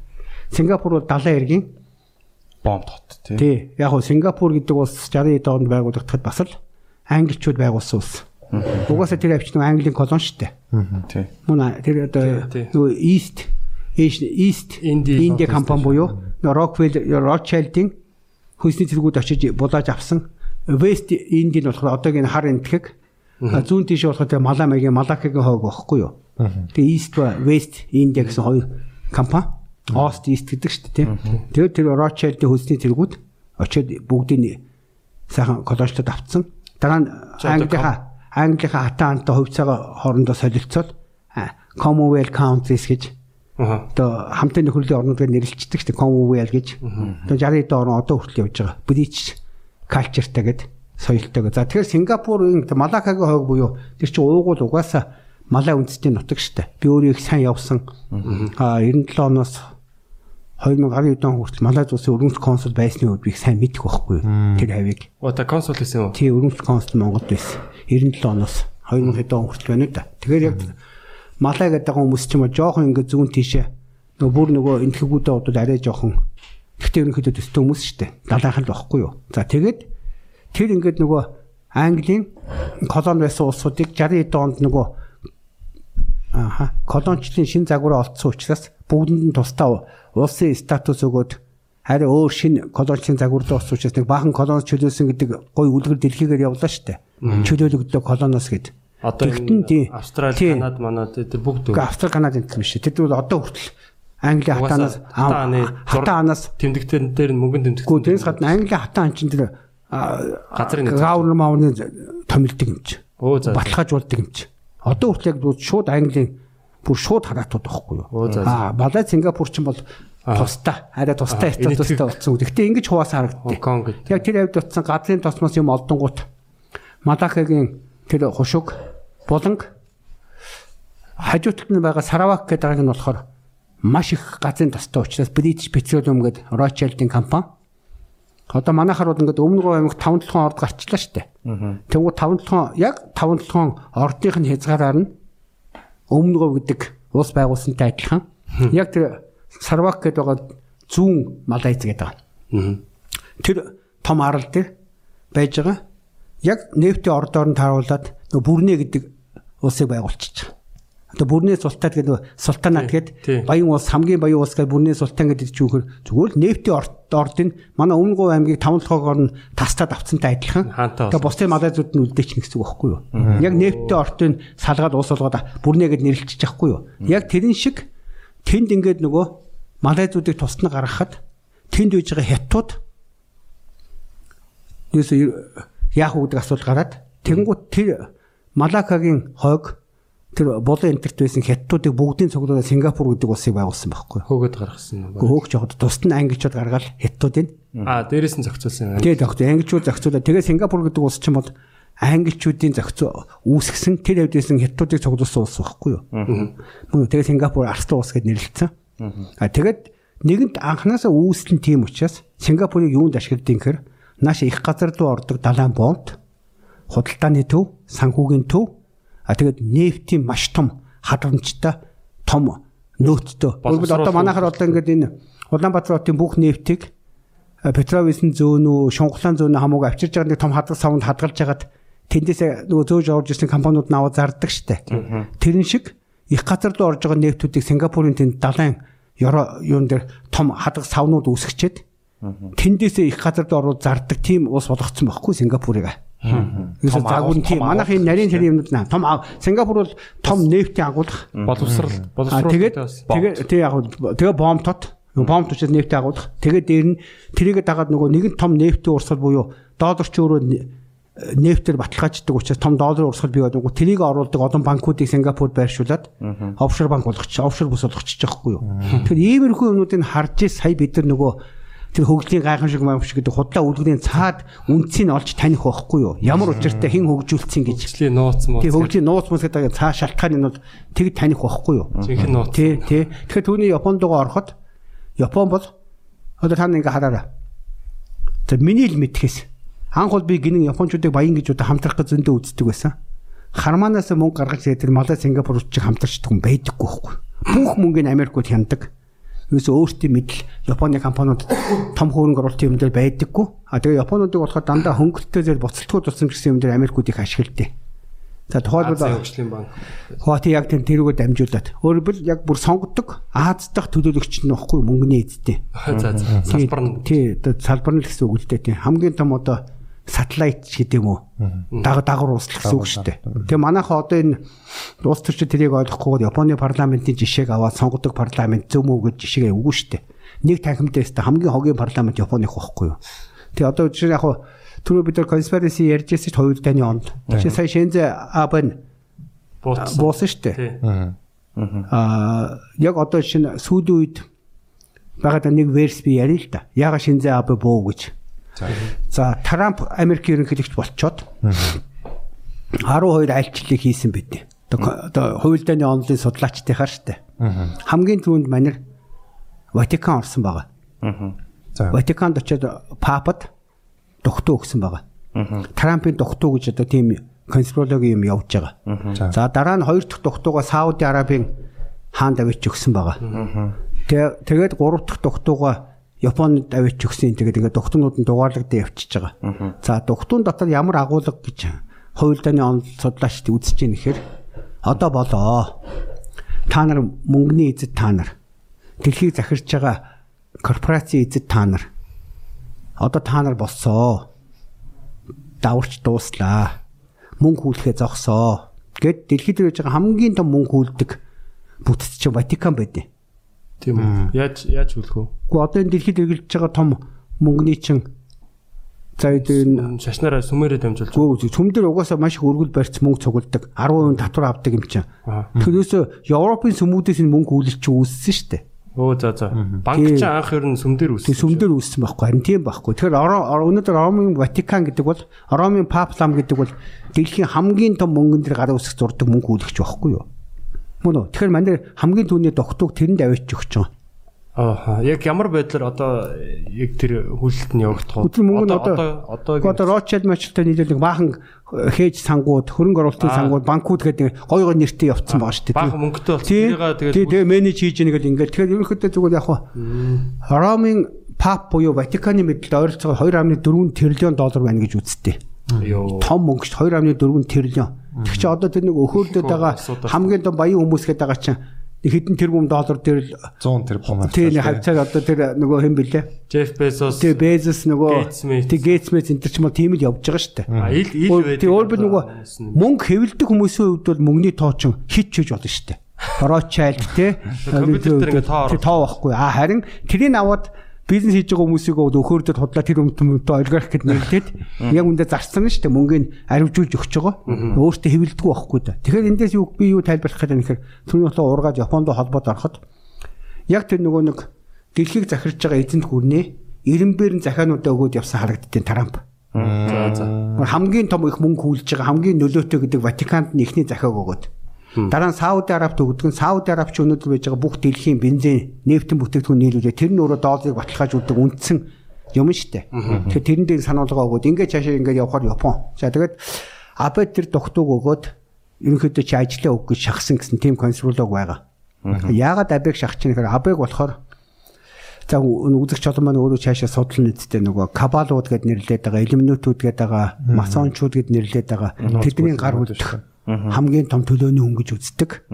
Тэгээд 2011 онд Аппен цахилгаан станц тэр осол гарсан шүү дээ. Тэрийг болохоор нөгөө юунууд э, цөмийн бөмбөг далайрууд дэлбэлжээж хийсэн нөгөө шок номлолоор хийсэн хаусын омдоор хийсэн эргэлт гэж үздэг байхгүй юу Японд. Аа тэгээ тэрэнд оролцсон нь абэ байхгүй юу? Абэ байхгүй юу? Аа захиал Тэрийг өөрөөр тэгжээж абэ гаргасан байхгүй юу? Юу гэхээр атомын цагтаастаа дэлгэнгууд арт хүмүүс чи хідэн мянгаараа үхэл хордоод ингэж гута өмнөх удирдлагаад үзэл дараагийн шинэ хүнийг хүсэн штэ. Тэгтэн гаргаж тавьдаг энэ Америкуудын технологид байхгүй юу? Шок терапи гэж байгаа. Яг манай 90 онд хийсэнтэй адилхан технологи гэсэн байхгүй юу? Бүгдийг цочирдуулж айлгаж жагаад тэгэхээр богино хугацаанд бүх эрх мэдлийг авчдаг зал гэсэн үг шүү дээ. Шок номлол гэдэг. Шок терапи эмчилгээ гэдэг байгаа чаа. Тийм тэгэхээр АБ 8 жил шахуу тэрийг хийгээ явцсан. Тэгээ одоо Трамп өөрөө тэдэртээ тэмцэж байгаа гэж одоо бид тэр конспиролог талаас нь ярьж штэ. Тэгээ АБ-г ажиллаа өг гэж хэлээд тэгээд АБ сая ажиллаа өгсөн гэж. Гэгүнд огцом би ажиллаа өгдөөгөө огцорсон штэ. ямар ч нэг юм юу болоо хямрал мямрал тий. болоогүй. Өөр бол ард түмэн шаардаагүй, сонгуул болоогүй мөн үү? Гэгүнд эрүүл мэнд модлагад өгдөн штэ. Тэгэхээр эндээс ямар ч байсан зүгээр бас монголчууд маань ялангуяа энэ хувилдааны онол сонирхдаг, дэлхийд өрнөж байгаа үйл явдал сонирхдаг хүмүүс байна. Нэг ухаад үзчихэд бас л биднэрт хэрэгтэй юм гарах байх гэдэг үүднээс нь би бас санаа хэлээд байгаа шүү. Тиймээс биш ер нь бас энэ подкастаар ярьж байгаа юмгаа цөмөрөө түрүү бид нар ярьж байсан. Бид нар дандаа харьцангуй үнийг л ярина шүү. Тухай тухайн өөрийн судалсан мэдсэн тэг сонирхсан юм аа. Энийг туйлын үнэн гэж бити үзээрэй. Мөн үү? Тэг хүн болгон өөртөө цаашаа дахин шалгаж, нэгтэлж тэг хүн болгонд өөртөө байж байгаа нөгөө өвлөгдөж ирсэн өөрийнх нь удмын сангийн мэдээлэл шүү дээ. Тэгээ манайхныхаар бол мөнх тэнгэр гэд нэрлэдэг. Ой ухаан, ой санамж, ой бэлэг гэдэг байгаа. Тэрүүгээрээ үзээрэй гэдэг үднээс нь хэлээд байгаа. А ямар ч байсан зүгээр сая тавигдсан дор нь байсан тэр нэг хэрэглэх газрын даргын сая ерөнхий сайдаар шууд тавьчихсан шүү дээ Японд. А тэр нөхрийг бол маш их аюулгал маяглал юмд холбогдчихсон. Нөгөө АБ АБ-га хониулсан ч гэсэн нөгөө дэлхийг бариад байгаа бүлэглэлвч тентэх одоо юу гэдэг. Одоо маф гэх юм уу одоо тэдний өөрийнх нь тэр бүлэглэл нь төлөөний үнэ алдахгүй үднээсээ тэр орлогчийг яаралтай батлуулсан. Тэгвэл одоо Америк ерөнхийлөгчийн сонгуулийн дараа Трамп ялах уу, Байден ялах уу гэдгээс хамаарат Японы ерөнхий сайдын хувь зээ шийдэгдэнэ гэсэн юм явагдаж байгаа. Тайлан тайлан дэмжиж байна. Яг өнөөдөртөө бол зүгээр харахад тэр нэг нөгөө Sleepy Biden байна шүү дээ. А, тий. Тэ, Нойрмог. Biden гэдэг дээ. Юу ярьж байгаагаа ч мэдэхгүй. Заримдаа цаанаас хэлсэн үг нь ингээ бодлоод байгаа тэр нэг нэг ашиглагдж байгаа хөгшний хажууд бол орон гарын чимшиг мөртөө ингээ сайн үзүүд бас яг ингээ бас ядахтаа нэг Америкийн ирэх ашиг буюу Америкийн хөрөнгөний ирэх ашигаа тэмцэж байгаа утгаар бол зүгээр одоо өөр сонголт таалаагүй шүү дээ шинэ. Дэмж гэвэл Трампын дэмжгээр хагдаад. Хоёрхан л юу? Тэгээ хоёрхан юм тавьчихад. Pepsi Cola, Coca-Cola тавьчихад хоёул адилхан хор шүү дээ яг үндэ бол. Тэгвэл яг зүгээр яг зүгээр өнөөдрийн тэр би ихлэ Трампыг нэг сайн дэмждэггүй байсан. Аа тэгээ яг одоо өнөөдөр бол ингээд энэ өнөөдөр дэлхийд үүссэн байж байгаа нөхцөл байдал. Тэгээ манийн тэр дотор талтай болон дэлхийд хийгээд байгаа юмнууд гээд. А ялангуяа Трампын 4 жилд анх удаа баг Америкийн ерөнхийлөгч дай хийгээгүй ерөнхийлөгч шүү дээ манайр. Дан. Эний өмнөх бүгд хийсэн. Обама хийсэн, Клинтон дай хийсэн, Хүү Буш хийсэн. Бууш хийсэн тийм. Бүгд Буш хийсэн. Тэгээ эцэг бүүш бол угаасаа алуурч юм чи. Тэр чин чинхэн нөгөө тэр илэмнэт Тагнуулын. масаанчуудын чин Тий. гол том гэр бүл. Бүүшийн гэр бүл чин бол нөгөө дэлхийг захирж байгаа одоо том алу- алуурчтай нэг том гэр бүл шүү дээ ер нь. Тий. Тэгэхээр яг бүр бушийн гэр бүлийн хүн Обама төлөөний бас нэг төлөөний нэг дараагийнх нь барлаг хамаатан гэж яриад шүү. Бараг нь? тэг бараг барлаг яг хамаатан гэдэг нь бараг барлаг талдаа дөө захирагч явал хүн бах. Яг өдөр чи худ ургийн холбоо бий болгоод сүлжээ бий болгоод нөгөө ард түмэнд худлаа танилцуулах бодит байдалд бол яг нэг юм тодорхой өөрсдийн бүлэглээсээ л хүн тавиал яваад байдаг дээ ард түмний хуураа тий. Дэлхийг захирж байгаа засгалч өөрөө тий. Тэгэхээр яг анх удаа энэ нөгөө удамжилж Гадны ирсэн бүүшээ тэгээд одоо эцэг бүүшээс ч юм уу хамаагүй тий. Хойш бүр ингээд хөдөлгөөнгүй барьсан байсан мөнгөний эзэдийн энэ э, юуг одоо ерөнхийлөгчөд тавьж байгаа establishment гэж англиар хэлээд байгаа шүү дээ. тэгээ Бариад байгаа. Тэгээ одоо одоогор манайхаар нөгөө манан бүлэглэл гэж ярьдагтай адилхан. Манан задлаад байна гэж би сүүлдээ хардаг болсон байхгүй Трампыг. Трамп ч одоо энэ нөгөө намгийг одоо намаг болцсон энэ чинь бүр swamp болцсон тий, тий. тий. Энэ swamp-ыг одоо цэвэрлэн нэг яана гэж гарч ирээл тий. Тэгэл одоо бас э, сүүлд одоо маш э, аимшигтай мэдээллүүд гарч ирж байна. Том том энэ э, одоо Клинтны имэйлүү те. Клинтны одоо тэр бас ойрын тэр Podesta-гийн имэйл энэ тэр тэндээс нөгөө нэг маш их одоо энэ pizza gate гэж яриад байгаа те. Pizza gate, pedo gate. Тийм hot dog энэ төр гэл имэйлэр их тийм нууц код хоолны хоолоор ингээд нэрлэлсэн тийм юм яриад байдаг. Өчигдрийн пицца сайхан байлаа маяла гэл те. За өчигдөр пицца үнэндээ таарсан. 65 мянган долларын үнэндээ таарсан сайхан байлаа гэдэг. Гол наад үннээс нь болж баригдсан ш наад Тийм тийм. үнэтэй пицца гэдэг 65 мянган долларын пицца гэж юу гэдэг ингээл? Обама ч Тий. төсвийн мөнгөөр те 60 хэдэн мянган долларын пицца парти зохион байгуулсан ч гэх Тийм, хитэн пицца тий. авсан болоод тийм их мөнгө гарч.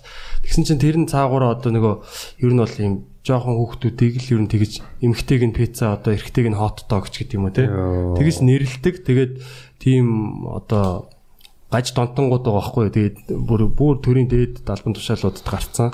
Тэгээд тэрийга бүр одоо юу гэдгийг Холливуудын томчууд те улс төрийн томчууд нь бүгд ингээд нэг юм сүлжээ. Тэгээд дэлхийн бүр одоо бүр юуны Английн хатан хааны гэр бүлийн Эдвард хүн Эндрю Эндрю тий. Андрюнж явж явах шиг. Тий. Тэгээд тэрэнд яг гол хүн одоо нөгөө нэг Эпстин гэдэг хүн Джефри Эпштейн гэдэг. Тийм тэр хүн чинь одоо нэг амиа оролцсон гээ алга болцсон. Тэгээд тэд нар чинь ер нь ингээд бас нэг арал дээр цуглараад нэг юм сонь сонь юм хийгээд Джефри Эпштейн айленд гэдэг яг нөө тий. Эхтэд нэг яг санджлаг үл нөгөө хэн бэлээ Аsia хэн бэлээ Холливуудын нэг од өвчдөг бас. Аsia хэн бэлээ Исак гэд Исак хэн бэлээ Исаак? Хаа Исак Апигийн нэг суугаа шүү дээ. Том Хэнкс хин нэг Спилберг гэдний чинь Тий яг хэн гэдгийг илчлээд яриад байдаг тий. Жохон хүүхдүүдийг одоо ер нь бол одоо хүчнэддэг тийм одоо гаж донтонгууд тий Тий. гэж ер нь хэлсэн. Тий яг тэр өхийн өмнөх тэр нэг манай нэг юм нэг жижигхэн одоо подкаст юм юу шиг бичлэг байлаа шүү дээ. Аа өөрийнх нь ярьж тэдэн байгаа. сарын тэдний өдрийн Jeffrey Epstein Allen Bornoway гэл яг тэр үхтэй. Тэгээ яг тэрнийхээ оройд тэгээ манай маргааш нь зү алуулсан байлаа шүү дээ. Тий. Наад чинь тий. Тэгээ яг тэгвэл яг одоо наадхасаа бас ингэ үзэж байгаа олондоос сонир сонирн байж магадгүй ягаад бид нар энэ сэдвлүү ороод ин тэгээ ягаад би чинь одоо Трампыг яг энэ тохиолдолд бол Трамп нь арай дээр юм уу гэж боддог бос бодлоо хуваалцах бидний яриа сайд орж штэ. Тэрээс эндээс их сонь юм ажиглагдсан бэлээ. Урд нь одоо жишээ нь би сонсчихсан болохоос арайч үгүй баха гэж боддог гэсэн бодит байдалтай.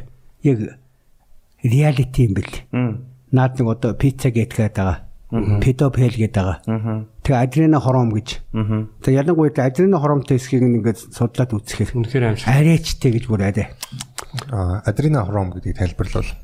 За ер нь бол адреналин ялгаруулаад одоо хүн чинь айхаараа гэх юм уу те адреналин ялгардаг шүү дээ те. Тэгээд тэр адреналин чинь хүнийг залуужуулдаг юм байна л да. Хүн аимшиг кино минь үзэл те. Ингээд яадаг. Тэгээд тэр адреналиныг ялгаруулад одоо зарим хүмүүс бол адреналин ялгархаа болцсон ч юм уу. А одоо тэрийг ууж иж одоо нэг жоохон залуу байдаг байдаг тий одоо ялангуяа одоо нэг юм том холливуудын одод модод а тэгээд тэд нар тэр адренохром гэдэг юмыг яаж гаргадаг вэ гэсэн чинь одоо яг хүнээс судалдаж авч л байгаа хальтай үнтэй яаж авдаг гэсэн чинь жоохон хүүхдүүдийг тамалж алдаг байгаа байхгүй тэгэж одоо Харчлаач. тарчлааж одоо аль болох тэр адреналин дээд зэгт нь ялгаруулж тэгээд тэр цуснаас нь одоо тэр юг шүүж гаргаж авдаг. Одоо нэг хятадд нэг нохоо мохоо нэг чанархынхаа юм зодоод идэх штеп. Амдаар нь чанж манаа тэ нэг тийм амт гаргадаг гэд. Яг ер нь бол нэг тиймэрхүү дүү юм шиг байгаа. Тэгээд тэрийг ингээд одоо дэлхийн хамгийн том одоо одууд гэх юм уу те. Тэд нэр ингэж хэрглэж залуугаараа байдаг. А тэрийг ингээ хэрэглэхээ болох юм бол огцом хөшөрдөг гэж байгаа байхгүй. Тэр нь бол бараг л одоо вампирийн л одоо домогтой адилхан Сансараас ч бүр дор шүү дээ. Би Амар үнэхээр сонсож штэ. Хятад коронавигоос болоод нөгөө одоо Америк Америк хамгийн том адена хором юм нөгөө 8 зогссон гэдэг. одоо хамгийн их зардаг орон байхгүй. хамгийн том нийлүүлэгч нь. Эргэтэн зардаг ч юм ингээд эргэтэн зардаг. дажууд нийт тэр нь ингээд тасалдаад бас амар хэцүү байдалд байгаа энэ гэсэн юм сонссон Тий. юм. Тэгээ та дахил яг бас нэмээд ингээд сонсож байгаа хүмүүстэй тайлбарлахад нэгдүгээр энэ бол бодит юм. Бодит юм. Би анх бас үнэмшдэггүй байсан. Тэг яг судлаад үзэхээр бодит үний юм байлээ. Гашуун ч гэсэн. аимшигтай. Үнэхээр аимшигтай үний юм байна. За тэгээд саяны батлагтай нэмээд хэлэхэд адреналин бол бидэрт бүгд байнга байгаа. Бүрийн дээр болчих. Одоо уулын ороогоос маш хүчтэй танаар гулсах ч байт юм уу. Огцом ингээд нөгөө нэг аимшиг болгон болгон дээр сууж байхад тэр энэ бол тийм сөрөг юм бас биш. Яг адреналин бол угаасаа хүнд ингэж нөгөө цуснд явдаг хүчтэй уруул байхгүй хими. Цуснд болж байгаа хими ургал. Амьд үлдэх инстинкт Тэндээс хүн ингэж нөгөө маш хүчтэй сэргэлт авдаг. Энэ бол байх хэвээр юм. Адреналин хормон нь шал өөр. Ингэдэм билээ. Яг адреналин хормон адреналинаас юугаар ялгаатай юм гэхээр хүүхд 13 нас хүрэх буюу ойролцоогоор 13 нас хүртлээ охин хүүхдийн биений өмнө ирээгүй. Цус нь өөр нь шүү дээ. Биений мэрсэдээ цусных нь Холцсон өөр тий. өөрчлөгч байхгүй цус нь өөрчлөгч чинь. Эрэгтэй хүүхэд нөгөө үрийн шингийн энэ ялгардаг нөгөө өсгөх настайгаа 12 хүртлээ бас хүүхдийн цустай байх байхгүй юу. Эрэгтэй эмэгтэй аль ч хүүхэд яг тэр охин хүүхэд нь биений юм ирдэг болоод эрэгтэй хүүхэд нь үрийн шингийн ялгардаг болоод нөгөө Бэлгийн божил. бэлгийн боожил болдог штэ. Тэрнээс хойш бол адреналин болчихж байгаа. Аа тэрнээс өмнөх нь бол Адреналин. хорон багхгүй юу. За тэгэхээр эндээс яг нөгөө түрүү бид эдийн ярьж идэг Ер нь хүн төрлөختөнд биш үү? Бурханлаг ба чөтгөрлөг хүмүүс гэж байдаг англи руу гарцаг орох юм билээ. Одоо чинь монголчууд би яагаад монголчуудыг бурханлаг үнэхээр тэнгэрлэг тэгээ сайн хүмүүс гэж боддгийг гэхээр их энгийн амьдрал дээр одоо би байна уу та нар байна хамаагүй. Монголчууд маань нэл хүүхдээ хараад тэр хүүхдийнхээ нээж байгаа хот хот гэл хүүхдүүд нэг тийм ямар гэгэн гоё инээдэг үлээ те тэнгуут нэрлдэг штэ. Хөөе миний хүү чинь миний охин чинь чөтгөр хөөж ийн гэж манайхан ярьдаг санаж байна уу? Хүүхдүүд тэгж ярьдаг штэ за яста хот хот нэгэд гэрт байгаа муу муухай юмыг үргээж जैन бурхан. тийм миний бурхан гэл тэгдэг штэ тэгэхээр яг энэний чи эсрэг нь тэр адрина хором юм бэлээ. Өөрөөр хэлбэл монголчууд бол тэр хүүхдийнхээ хот хот инээж байгаа тэр агуу бурханлаг энэгээс энерги аваад бид нар адрина хором авчт юм бэлээ өөр бид нар өөрөө шууд тэргээр алчлаглынхаа Гормоно ялгаад. гормоно ялгуул энерги авчдаг байхгүй юугаа уруулаа явуулаад. Тэгэнгүүт нөгөө тэр нөхдүүд нь штэ одоо энэ дэлхийг захираад байгаа ерөнхийдөө тэрийг монгол хүн ухаан бол чөтгөр буюу хүйтэн цоснууд гэдэг. Хүйтэн цоснууд. гөрвлүүд. Тийм тэгэхээр тэр хүйтэн цоснууд болохоор нөгөө бид нар шиг ингэдэг нөгөө хүүхдийн тэр эерэг энергиэс адрен адрен хоромо авахгүй учраас авч чад. угаасаа тэдний нөгөө цаанаасаа заяагдмал юм нь өөрөө хүнийг тарчлааж иж мөн үү тэгж тэр нөгөө цоснд болсон нөгөө нэг их айцтай тэр нэг цосны уруу цоснд нь уруу болчихж штэ тэрийг яаж иж өөртөө энерги авд юм бэл үрчээ авд тэгэхээр яг бодит байдалтай бол энэ гяндрын тэр вампируудын тухай тэр ханнибалуудын тухай хүний мах иддэг. Тэ? Кино мэнүүд яг бодит байдалтай үнэн л юм бэл. Сар. сэтгэхүйн хувьд мань үү те хүний үхлийг харж ингэж энерги авч идэг. А биологийн хувьд те хүний цусыг ууж тэгж өөрийгөө сэргийж идэг. Тэ? А тэрс мө бүр ингэж хүний махаар хоол иж идэг гаж күдүү бүзэндээ байгаа штэ.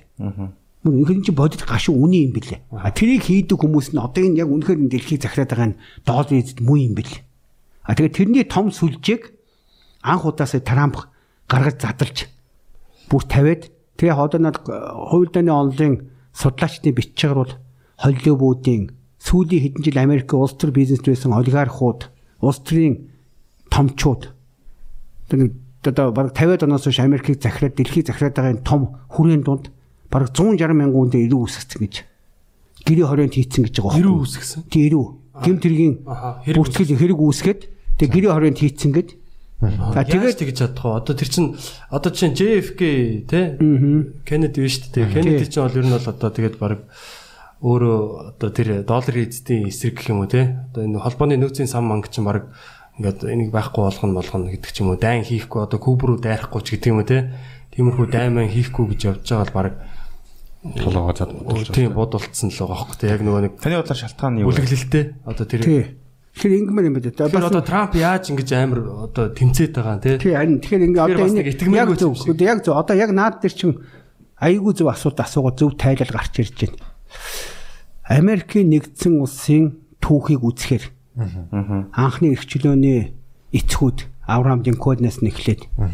Тэгээ одоогийн байгаа Трамп хүртэлх үнийг үзэхээр мөнгө хүлэгчийн эсрэг тэмцэжсэн ерөнхийлөгчүүд нийтдээ 7 ерөнхийлөгч алуулсан байт. 7 7 нийтдээ Тэмцлэл бол алуулдаг. тэмцэл алуулцдаг. Тэрний хамгийн сүүлийн нь тэр Джон Кеннеди байхгүй юу? Джон Кеннеди. Джон Кеннеди яагаад алуулсан гэвэл Куб руу даймаа хийхээсээ илүү. 1963 оны хавар байна уу да. Доллар хэвлэлцсэн. Нөгөө долларын эзэдийг тий долларын эзэдийг татгалзаад буюу Федерал Резерв буюу холбооны нөөцийн сан нэртэй нөгөө долларын эзэдийн хувийн банкны хэвлэх үйлдвэрээр хэвлүүлэхгүйгээр Америкийн засгийн газар өөрөө хэвлэнэ гэд Тэгэд манер 3 миллиард доллар хэвлээд зах зээл рүү оруулаад тэгээ намар нь буудуулсан. Тэгж тэрсэлсэн учраас манер алуулсан. За яг энэ бол ингэ жишээ. За тэгээд эндээс дахиад нэг юм хэлэхэд бас дайн гэж ярьж штэ. Манайх нэг анзаардгүй. Хамгийн өндөр ашигтай бизнес дайн байдаг байхгүй юу? Тийм учраас эдгээр дандаа дайн хийж идэв. Одоо би ингэ би одоо чинь ингэ Дэлхийн нэгдүгээртэй. Мөн үү? Тэнгүүд би Рочелд. За Эсвэл Рокфеллер хамаагүй мөнгөний эзэн. Тэнгуудаа би байлж байгаа айл ал тал руу мөнгө хэвлээд тэрүүгээр нь зэвсгийн үйлдвэрлэл айл ал тал руу нийлүүлээд ахаар нэгдүгээр ашигтай. Тэнгууд дараа авна шүү, газар нутгаас ч авна шүү, баялаг авна шүү гэд өөртөө өсөж болно. Өөртөө болгож авчихна. Тэнгууд нөгөө талдаа мөнгөнийхэн загвар нь жинхэнэ сонгодог л өөр. Хөвцөө гаргад юм бил. Мангар харгас. За одоо чинь Годвинк байхгүй юу? За би та гурав чинь ингээд за энэ болохоор ингээд Английн Венцерийн гэрүүл. Аха. За энэ болохоор одоо тэгээ Шотландын сурвалжит том баян. Тэ тэнд болохоор дахиад Францын том баян. За энд сууж байгаа залуу болохоор Швейцарын том баян байхгүй юу? Сурвалжит гэрүүл. Тэгвэл би та нар дунд за би энэ тэглүү дан хийлээ. Маш том баялагтай байна. Та хэм бэ? Би өөрөө рочод байхгүй юу? А, за. Тэнгуутаа би дай хийнэ. Энэ дайнд нийтдээ тэдэнд хүн цэцэрлэг хэрэгтэй болж байна. За би өрийн бичиг гаргалаа. Энтгэгт хийх дай гэдэг өрийн бичиг. Тэнгуут нөгөө Европын баячууд сурвалж бүгд тэр өрийн бичиг хөдөлж яваад мөнгөжүүлж байна. Тэгээ тэрүүгээрээ Ост Индия компани, East India компани байгуулад 350 мянган хөлсний зэрэгтэй очиж бүгдийг болгоод авчих жоохгүй. Болчлол. Тэнгүүд энд сууж байгаа хүмүүс нь тэнд хичнээн эндгүй хүн Индонез, Малайз хүн алуулж байгаа нь дээрэндүүлж байгаа хамаа байхгүй. Тэндээс олборсон тэр их баялаг. Тэнд хар тамхи тариад тэр хүмүүст хар тамхи өндөр үнэтэй зарсан ашигнтаас нөгөө хөвцөө эзэмшиж байгаа Европын баячууд хааны гэрүүлийнхэн чи ашиг хийгээд сууж байгаа. А зүгээр л хэвлээ нэг юм төсөл хэрэгжүүлээ дайн Тийгөө хөвцөө мөнгө нийлүүлээд төсөл хэрэгжүүлдэг шиг дайн оруулалт. өөрөө хөвцөөр хамгийн сайн хөвцөд компани байгаа байхгүй юу. Тэгэхээрөөсөө сүүлийн 300 жил бол Рочерд энэ төр цэвэр хамгийн том ашиг хийсэн юм дандаа энэ. За одоо яа дээ? Одоо федерал резерв доллар эзэд яа дээ? Тухайн жилдээ за ингээд 5 тэрлион доллар хэвлэлээ гэж үү. Америкийн засгийн газрын төсөв хэд байна? Нь тий. Хувийн компанид би одоо шинэ федерал резерв буюу долларын эзэн 5 тэрлион доллар хэвлээд маа Трамп наадах чи надаас зээл авгад өгч чинь зээл өгч чинь бүгдийг засгийн газартаа зээл зээл өгч чинь тий. Тэнгууд засгийн газар зөрүүлээ тэрнийх нь барьцаанд нь болохоор би дээлээ төлнө гэсэн, хүүтэй төлнө гэсэн засгийн газрынхаа өрийн бичгийг өгчөж байгаа. Зөрүүлээд. Өөрөөр энэ чинь хоёр өрийн бичгийн солилцоо байхгүй, супер залилан байхгүй юу? Доллар ч өөрөө юугаарч баталгааж өгөө мөнгө мөртлөө Америкийн засгийн газар зээл өгчөөгөө төлөө Америкийн засгийн газрын цаасаар баталгаажчих. Аа. А Америкийн засгийн газрын зээл нь болохоор би над долларын чинь өрийн бичгийг авсныхаа төлөө хүү төлнө гэж хэлээд Америк ард түмний татврын мөнгөөр баталгаачих واخгүй. Йоо. Залин ойлгож байна тэр За тэгч энэ бол эхний залин. За тэнгуутаа дараа нь яаж яах нэхэр харин дараа нь ерөнхийдөө ч Трампд өгсөн мөнгөнийхөө хамгийн багада талын цэрэг дайны зорилт Батламаас зарлага авчихна.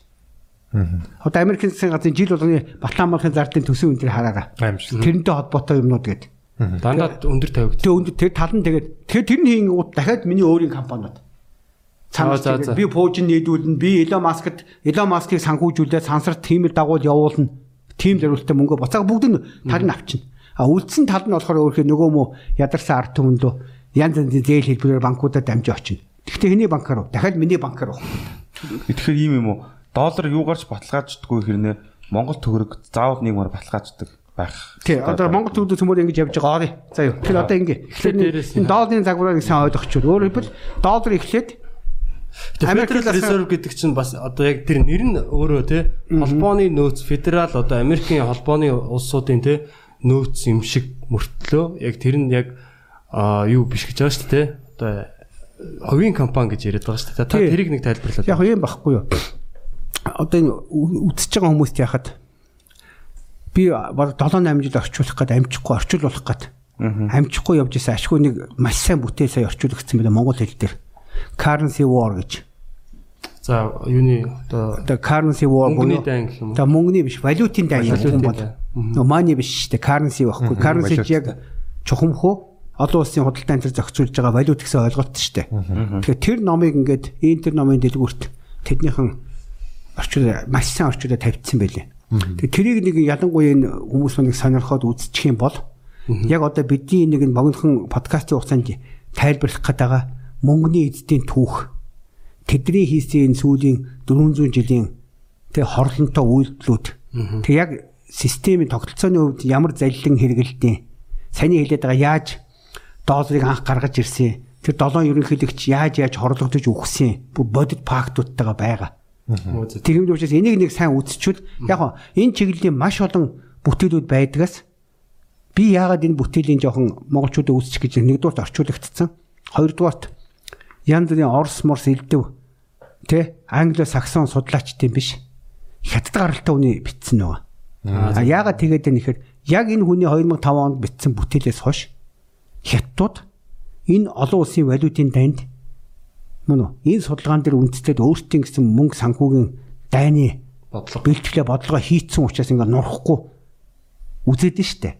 Тэгэхээр нөгөө энэ хүний юмар хятадууд нь өөрсдийнхөө юм дээр маш сайн анализ хийж ингэж аваад болцсон юм дээр бид нар өөрсдөө ч гэсэн манай хамгийн том дайсан бол хятад байхгүй юу? Тэгэхээр бид нар ч гэсэн яг долларын эдэд мүлжүүлж байгаа шиг хятадын юаны дарангуулд орохгүй үдээс энийг маш сайн судлах хэрэгтэй байгаа байхгүй юу? Ямар учиртай гэдгийг. Локнер бидний хамгийн том одоо ингээд бид хараагээд ингээд энэ долларын залтай колоничлд явж явж байгаад мултрангуудаа яг өнөөдрийн тогтолцоо хэвээрээ байгаад төгрөг дандаа долларын эсийг унж идэг шиг юаны эсийг унаад байх юм бол нэмүү 100 мянган юантай хятад ирээл манайхыг зүгээр бүгдийг худалдаад авчих واخгүй юу. Сая юантай ч юм уу. Өөрөвл нэг юан өнөөдөр 434 төгрөг болцсон явж штэ. Мөн үү? Тэгэхээр яаж игээ бид нар нэг юан нэг төгрөг болгож чадаагүй тохиолдолд захын нэг муу ирээний өмдөж ирсэн хужаа юан тэрэл бидний дээрлэхэд байгаа хгүй да. Тийм учраас энэ мөнгөний дайн гэдэг бол өөрөөс валютын дайн гэдэг бол монголчуудын цаашаа орших уу юу? Нутагтайгаа үлдэх үү? Монголын ард түмэн хувь зэнийхээ эзэн болох уу гэдэг хамгийн чухал шийдвэрлэх дайн багхгүй да. Тэгэхээр энэ дайнд бид нар ялагдаад яваад байгаа учраас би олон жил энийг ярьж яваад байгаа байхгүй юу. Яг тэр нөгөө их айгаад болгоомжлоод идэг хятад руу чинь нэг өдөр бид нар доллар нь байхгүй болоход юан ч өөр олон улсын валютын сагсанд ороод доллартай адилхан олон улсын худалдааны валют болцсон учраас тий яг яг энэ загвараа бид нар юаны эзэдийн өмнө боол болчих واخгүй да дахиад. Тийм учраас энэ нөгөө юан, доллар, йен, евро гэдэг бүх олон улсын дайныг хийж байгаа нь валютуудын эсрэг төвөргөө дархлуулж хамгаалж чаддаг л үндэсний мөнгөний бодлого гаргаагүй цагт бид нар ингээд бүгдэнд нь нухуулаад хүссэн үн нэрэл герт нь ор суугаал тий охид хүүхдүүдийг хүчрхийлээл цусыг авч уугаал гэрээ герт нь байж байгаа авдар мовдыг ухаж бүх юм нь идэж уугаал зарчилж байгаа л а болохгүй л. Одоо наач хэрэг болсон бай чи ав гэж хятуудад зарч явчих واخгүй юу? Энэ нь яг гашуун ч гэсэн үнэн. Тийм учраас бид нар энийг аягүй сайн тоглоом шогдоом ч юм уу тэхгүй үздэй гэж бодохгүйгээр бүр хуухгүй нэг ойлгож нийтээр их хэвээр. Тэгэхээр энэ дэр дахиад үзэгч олондоо хэлэхэд currency war гэдэг англи дээр хятад дээр байдаг маш сайн бүтээл дэлхийн маш олон оронд орчуулагдсан. Япон сонгоцооч гэсэн энэ дээр маш их яадаг. Судалгаа юмнууд байдаг. Чинь нүүрэн дээр нь Samsung-ийн топ менежментийн бүгд унших хэвээр бүтээлгээ бичсэн байж байгаа бүр. Мөн Samsung-ийн гээд энэ олон улсын дайнд оролцсон тул Samsung яа тэсгүү гэдэг мөн үү. За тэгэхээр Дарин дэргэд currency war гэдэг энэ номыг манайхан бас аваад үзчих юм бол бидний яриад байгаа юмтай холбоотой тэр Federal Reserve гэд нэрлэгдээд байгаа 12% банк яаж анх Америкийн үндсэн хуулинд заасан мөнгө хэвлэх онцгой эрх зөвхөн конгресст байдаг эрхийг тойруулаад тэгээд төв банкад нэрлэлчүүл ард түмэн конгресс нь барьчих гэдээс учраас нөөцийн сан гэдэг нэртэй залийг олоод хийсэн мэс ингээ бүх түүх байгаа. Энэ тэгэхээр энийг бол тэрмхөнөөс үзчих. Ер нь интернетээр байгаад Federal Reserve гэд хайгаад тэгээ үүсэлтээ бүх юмдаа үзчих юм бол ерөөсөө энэ дэр бол одоо ямар нэг бол энийг үгүйсэх юм бол тэнэг хүнд орно шүү. Федерал резерв бол дэлхийг захирч байгаа хувийн банкуудын хэвлэх үйлдвэр гэдгийг үгүй гэж ярьдаг хүн бол үнэхээр олонний доог болно шүү. Энд чинь бүр зөвшөөрөгдсөн юм чинь. Тэгээд одоо тэгэхээр яг за нөгөө ард иргэдтэй засгийн газартаа яагаад зээлээд засгийн газар нь одоо тэрийг одоо татвар татвар төлөгчдийн мөнгөөр буцаагаад өрөө төлөөд ингээд ингээд баталгаажаа тий одоо харилцан бие бинийгээ баталгаажуулаад байгаа юм яагаад байгаа тий. Үгүй одоо ийм зайд байгаа. Яг таны тэр мөнгөний түүхээс харахаар одоо ингээд хүмүүс хүн төлөгчнийг алтыг маш том баялаг гэж ингээд бодоод. Тийм. Үгүй чинь зүг яг зүгээр песоп талаас харах юм бол мөнгөний баталгааг юу ч ойлгож болохоор байгаа. Тийм. Хасаа орноор тийм палатинум ч байж болно мөн үү тий. Монголд бол одоо хураг төлөв юу ч байж болно гэж шин тийм байгаа. Тэнгууд яг алт гэдэг юм бол Рочилд гаргаж ирсэн юм бэл мөнгөний баталгаа алт гэдэг юм. Манай яасан гэхээр Испаний эзэнт гүрэн яг цэвэр мөнгөн дээр тогтдог байсан. Аа, силвер. Аргентин, Аргентин дээр нөгөө силвер дээр. Тэгээ зоосынх нь батлах нь мөнгө байсан. Тэнгүүд манер нөгөө яг тэрүүгээр нь мөнгөний нөөц цуглуулад Английн пунт стерлингийг дэлхийн валют болох эзэнт гүрэн байгуулах төлөвлөгөөнд нь яхаар мөнгө нь өөрөө тэр чигээр Испануудын хяналтанд байдаг.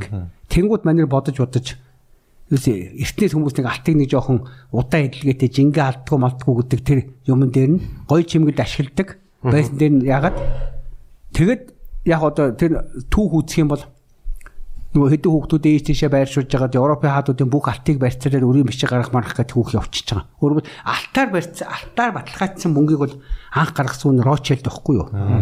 Дэлхийд даяар түгээсэн үн. За тэгчээд манайд дараа нь ямар зайл хэрэгсэн гэхээр нөгөө дэлхийн 1 2 дугаар дайныг эхлээд яг дэлхийн 1 2 дугаар дайнаас өмнө тэр том колони дайнууд нь шүү дээ. Далайн эзэнт хөрөн одоо Great Britain гэж те. Энийг байгуулахын тулд алтаар баталгаажсан фунт стерлингийг хэвлээд тэр фунт стерлингийн хөлсний цэргүүд нь ч цалин гэж аваад. Мөн үү? Тэгээ амгүй би очиод тэр хэдийн энтхийг буутчих. Тэдэн фунт стерлинг надад өгөөрэй гэл бөөрөл явцдаг. Тэдийн Индонезиг, Малайзиг буутчих гэл. Ингээд нөгөө алтаар баталгаажсан фунт стерлинг учраас би наадах чинь цалин болгож авчаад баахан хүн алаад дан хийчээ. Буцаж ирээд наадах алтаар сольж яваад би хүссэн газар амьдрын шүгэж толгойд нь суулгаж суулгаж өгсөн учраас тэгээд нэг хүн сэтгэлгэн аймаар явчихчих. Тэгээд усаа онгоцоо бөө их буугаа үйлдвэрлээд бүх хүн хүн сэтгэлгэн зөвшөөрч явах яга. Алтаар баталгаажсан гэдэг. За тэгэнгүүтээ дэлхийн 2 дугаар дайн дуусаад нэг дэлхийн нэгдгийн 1 дугаар дайн ерөнхийдөө яваад нөгөө нефтийн бүүм ихэлсэн штэ. Одоо Rockefeller ингэж Америкт. Нөгөө нефтээр одоо явдаг энэ дотоод шатал шаталтад хөдөлгүүртэй машин юунд гарч бензин ашигладаг юунд гарч хэлдэг штэ. Тэнгуут нөгөө доллароо нефтээр баталгааж урчиж байгаа. За тэгээ ерөнхийдөө дэлхийн 2 дугаар дайны дараагийн хийсэн хамгийн том юм бол алтаар баталгаажсан байсан долларыг нефтээр баталгаажуулж бүгдэнд нь зөвшөөрүүлээд дэлхийн худалдааны валютыг зөвшөөрүүлж чадсан та дайны үр дүнд. 2 дугаар дайны дараа. 2 дугаар дайны дараа брендүүдийн хилцэрэг 44 оны хилцэрэг. А тэрэнд нь Сталин ороогүй байхгүй юу? Үгүй ээ. Танаа долларын бүст орохгүйгээд тусдаа алтан рубль гэдэг загвар гараад тэгээ 53 онд Сталин өөрөө хорлогдсон шүү дээ бас. Сталин зүгээр өгөөгүй шүү дээ. Яг Кеннеди буудуулсан шиг Сталин хор өгөөд алдсан байхгүй юу? Хажууд нь нэг Английн тагнуулууд нь. Одоо доллар мөнгөний эзэд Рочелдийн тагнуул алсан байдаг байхгүй юу? Энэ бол бас одоо Оросын түүхчдийн баталсан юм шүү дээ. Тэгэхээр одоо бод тэр хүчиг том Сталин хүртэл 53 онд дэглэмийн эсвүүсчээс учраас хорлогдоод тэрнээс хойш ерөнхийдөө дараа дараагийн өдөржигч Хурушев интернет ерөнхийдөө долларыг зөвшөөрөөд бараа юм зардаг болоод эхэлсэн ш тэд нартай. За тэгэхээр ингээд алт үежснаа нефт болоод нэмэгдээ ороод ирлээ мөн үү. За ингэж явсаар байгаад одоо одоо миний тайлбарлах гэдэг хамгийн сүүлийн 70-ад 74 онд алтны баталгааг авч явахдаа хийсэн залин юу юм гэхээр мөн үү. Ерөөсөө тухайн улсын татвар төлөгчдийн мөнгөөр баталгаажуулдаг болгочихгүй юу? Залин. Хүмүүсийн хөдөлмөр. Өөрөөр одоо Монгол дээрээ зээл өгч штэ. Тийм. Шинэ валютын сан ирээд Азийн хөгжлийн банк зээл өгч штэ. Яаж авах вэ? Яаж авах вэ? Бидний татвар төлөгч татвар төлөгч бид нар төлөнд төлж байгаа байхгүй.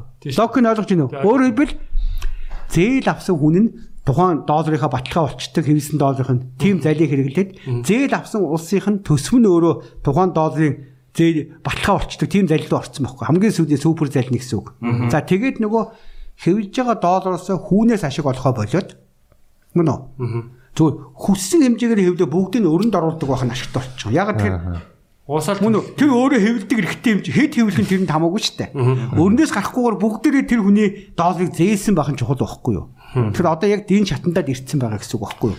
Тэгэхээр бид нар одоо яг яах хэвээр яг Монгол Монгол улс те аа одоо юу гэдгийг дэлхийн нийтээр яг энэ одоо энэ хувилтаа нэг гэх юм те энэ тогтолцоог одоо ингээл ягаал хараал те тэгээд одоо энээсээ гарч чадахгүй ч юм уу одоо гарч чадаад байгаа ч юм уу одоо яг бид нар юу нэг яах хэвээр гэж бодож байна. За тэгэхээр энэ дэр юм байгаа. Нэгдүгээр дэлхийн нийтээр энийг эсэргүүцээд маш олон удаа том том хөдөлгөөн хувьсгын чанартай юмнууд болдог. Тэрийг энэ долларын эзэдийн буюу мөнгөний эзэдийн мейнстрим хэвлэлийн а медиануудад нэвт хүмүүс чаддаг гэдэг. тий хилдэгөө. Тэгээд нөгөө газар нутаг мутаг их бүр их их марзын юмдаа чи их гоё юм хэллээ сая. Террорист гэж байгаа.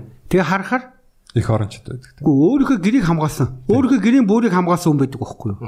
Гү яахаараа одоо жишээ нь штэ Иракт байж байгаа төрсөн тосгоноо хамгаалж байгаа хүн нь террорист болчиход байдیں۔ Тэгээ дарангуйлагч гэдэг тий. Гадны террорист гэж газар нутгийн хамгаалагч байхгүй юу? Тийм. Тэнгүүд ингэж байгаа байхгүй юу? Хүний нутгийг булаах гэж байгаа юм шиг нэр томьёо өгöd байгаа террористгээ эсрэгээрээ. Одоо би чинь штэ гэрээсээ гараад энэ өөр хотхны айл өгүүж наа чи миний байшин гэдэг үл террорист гэж болно үстэй. Чи миний байшинг булаах гэдэг байна гэдэг. Мөн үү? Тэгтэл хаа олон Америк тэ Иракт ирчээд Тэгэхээр Ирак тэр өөрийнхөө нутгаа хамгаалж байгаа хүмүүсийг террорист гэд нэрлэдэг байгаа байхгүй юу? Тэгээ салан тусгаарлагч гэд нэрлээд. Үгүй Ирак дотроо овг аймагуд хоорондоо газар булаацалж болно мөн үү? Газар нутгаа булаацалж байна. А Иракийн газар нутгийг өөр хүн ирээд авах гэж байгаа бол тий дээр нь төх гэдэг юм. Тий. А өөрийнхөө газар нутгийг аваад өөр хүнд бэлгэлэх гэж байгаа бол салан тусгаарлагч гэж болно үсттэй. Гэтэл чин мөн үү? Америкууд ирээд бүх юм мөнгөний эзэд ирж колончилж авчаад тэг өөртөөх нь эсрэг болсон үнийг болохоор салан тусгаарлах юм хийх гэдэг нэгэд тайлбарлаад идэг. Тэгээ гоё үг гэдэг шүү дээ. Дайн гэдэг бол тий мөнгөний эзэдийн бууруу орнуудыг булааж авч байгаа терроризм гэж. Дайн гэдэг бол. А терроризм гэдэг бол их нутгаа хамгаалж байгаа жижиг улсуудын мөнгөний эсрэг хийж байгаа дайн гэж. Цаад үнэн нь болов. Яг бод түн тэр байхгүй. Өөрөөр би одоо өөрийнхөө гэрээ хамгаалаад энэ миний эдний газар штэйгээ тэмцэхээр миний өвдөр дайн байхгүй да. Нутгаа хамгаалж байгаа дайн. Гэтэл тэрийг нөгөө талаас нь болохоор намайг террорист гэдэг байгаа. А гэтэл тэр хүн ирээд миний газар нутгийг булаасныгаа болохоор мөн үү дайн гэд. Гэтэл бодож Чөлөөлөгч энэ тэр тэр хүн болохоор минь намайг ирж булааж авч байгаа терроризм байхгүй да. Америк тэр мөнгөний баг эрхчлөө. Тэгэхээр эндээс яг одоо ингэ тайлбархаа. Ерөөс энэ бүх юмыг ингэж буруу тайлбар ингэдэг. Тэгэхээр түүний хэлдэг Occupy Wall Street гэж. Ер нь дэлхийг яг хорлоод байгаа хідэн том төв байдیں۔ А яг бүр дэлхийд ингээд хамгийн сүүл одоо юу гэдэг ингээд Худалдаа хөгжлийн банк долларын эзэс 500 сая долларын зээл аваад оронд нь худалдаа хөгжлийн банкн дээр байж байгаа бүх харьцагчдынхаа орлогыг барьцаанд тавиад дээр нь засгийн газраа баталгаа гаргуулаад зээл авчиж байна. Тэр худалдаа хөгжил манайх руу дотгош ард түмэнд дамжуулан зээлдүүлж байгаа бүтэц цогоц. Тэрэн шиг дэлхий рүү доо хэвсэн доолын дамжуулан зээлдүүлдэг, пүнт цэцэрлэгийн дамжуулан зээлдүүлдэг төвүүдийг Лондон Сити гэж байгаа. Of- Лондон Сити. Тусдаа юм юу одоо Тусдаа яг Ватикан шиг засаг хамгаалахтай статус Английн юу биш үү? Англи Англи дотроо байдаг тусдаа автоном City of London гэдэг. TC тэр байгаа. За хоёрдугаарт нь Нью-Йоркд байдаг Wall Street гэж байгаа. За энэ хоёр. За тэнгуут энэ маань нааш явгууд Франкфурт руу ирнэ. Германы юу? Тэгээ Германы Франкфурт. За тэгээд явсаар байгаа бүр яг төв нь болохоор Швейцар руу ирчдэг байхгүй юу? Оо. Юусе Швейцараас. Тэгээд одоо одоо өнөөдөр монголчууд ингээд Азийн хөгжлийн банк, Валютын сан, Дэлхийн банк, Европын цэргийн босгол төгслийн банк гэх мэт бүх банкнаас зээлмэл аваад яваалаа штэ. Гэт бүх төлбөр тооцооны төв нь Швейцарын Базел хотод байдаг. Бравос. Бравос гэдэг нөө Game of Thrones гардаг шиг Тий. тийм. Нөө төмөр банк гэж байдаг шүү дээ. Game of Thrones төмөр банк гэд бүгд очиод тэндээс зээл аваад хоорондоо байлддаг шүү дээ. Яг тэр зав мөн багхгүй Game of Thrones. Тэгэхээр яг хөхөр тэр Швейцарт Базел хотод байж байгаа олон улсын төлбөр тооцооны банк гэдэг байгаа чинь яг одоо бүгдийг хянаж байгаа буюу нөгөө хэвсэн долларын чинь хооронд нь бүртгэж байгаа бүртгэлийн төв нь багхгүй дээ. Ерөнхийн нэгтлэн бодох нь гэсэн үг Тийм багхгүй юу? Ерөнхийн нэгтлэн бодох нь гэсэн үг багхгүй юу? А тэгээд тэр базлийн хэлэлцээр гэдэг байгаа буюу тэр стандартаар одоо өнөөдөр Монголд байж байгаа Монгол банкны хийж байгаа гадаад төлбөр тооцоонууд, арилжааны банкны гадагшаа хийж байгаа бензиний төлбөр та нар яваад нэг юм карт авчичоод Америк сургалтаас сургалтын төлбөр хийж байгаа тооцоо боцож бүгд тэр Швейцарын базил байдаг. Одоо улсын төлбөр тооцооны банк гэдэг Рочелдийн төвөөр дамждаг байхгүй юу? Төвөөр дамжина гэсэн үг. За тэгээд 20 50 гэж нэг юм яригддаг те санкшн гэж. Тэр нь юу юм гэхээр маш ингийн гурван юм бидээ. Гурван төрлийн хоригоор хүмүүсийг буулгаад авчтай. За нэгдүгээрт нь баяр хүү их далдганаад доллараас чинь татгалзсан би төгрөгөө хэвлэнэ гэдэг ах юм бол намайг виз өгөхгүй. Америкт орох морох Европ руу явах виз өгөхгүй. Нэгдүгээр юм. Хөв хүний хувьд надад нөгөө визийн хориг тавьчих. За дараа нь болохоор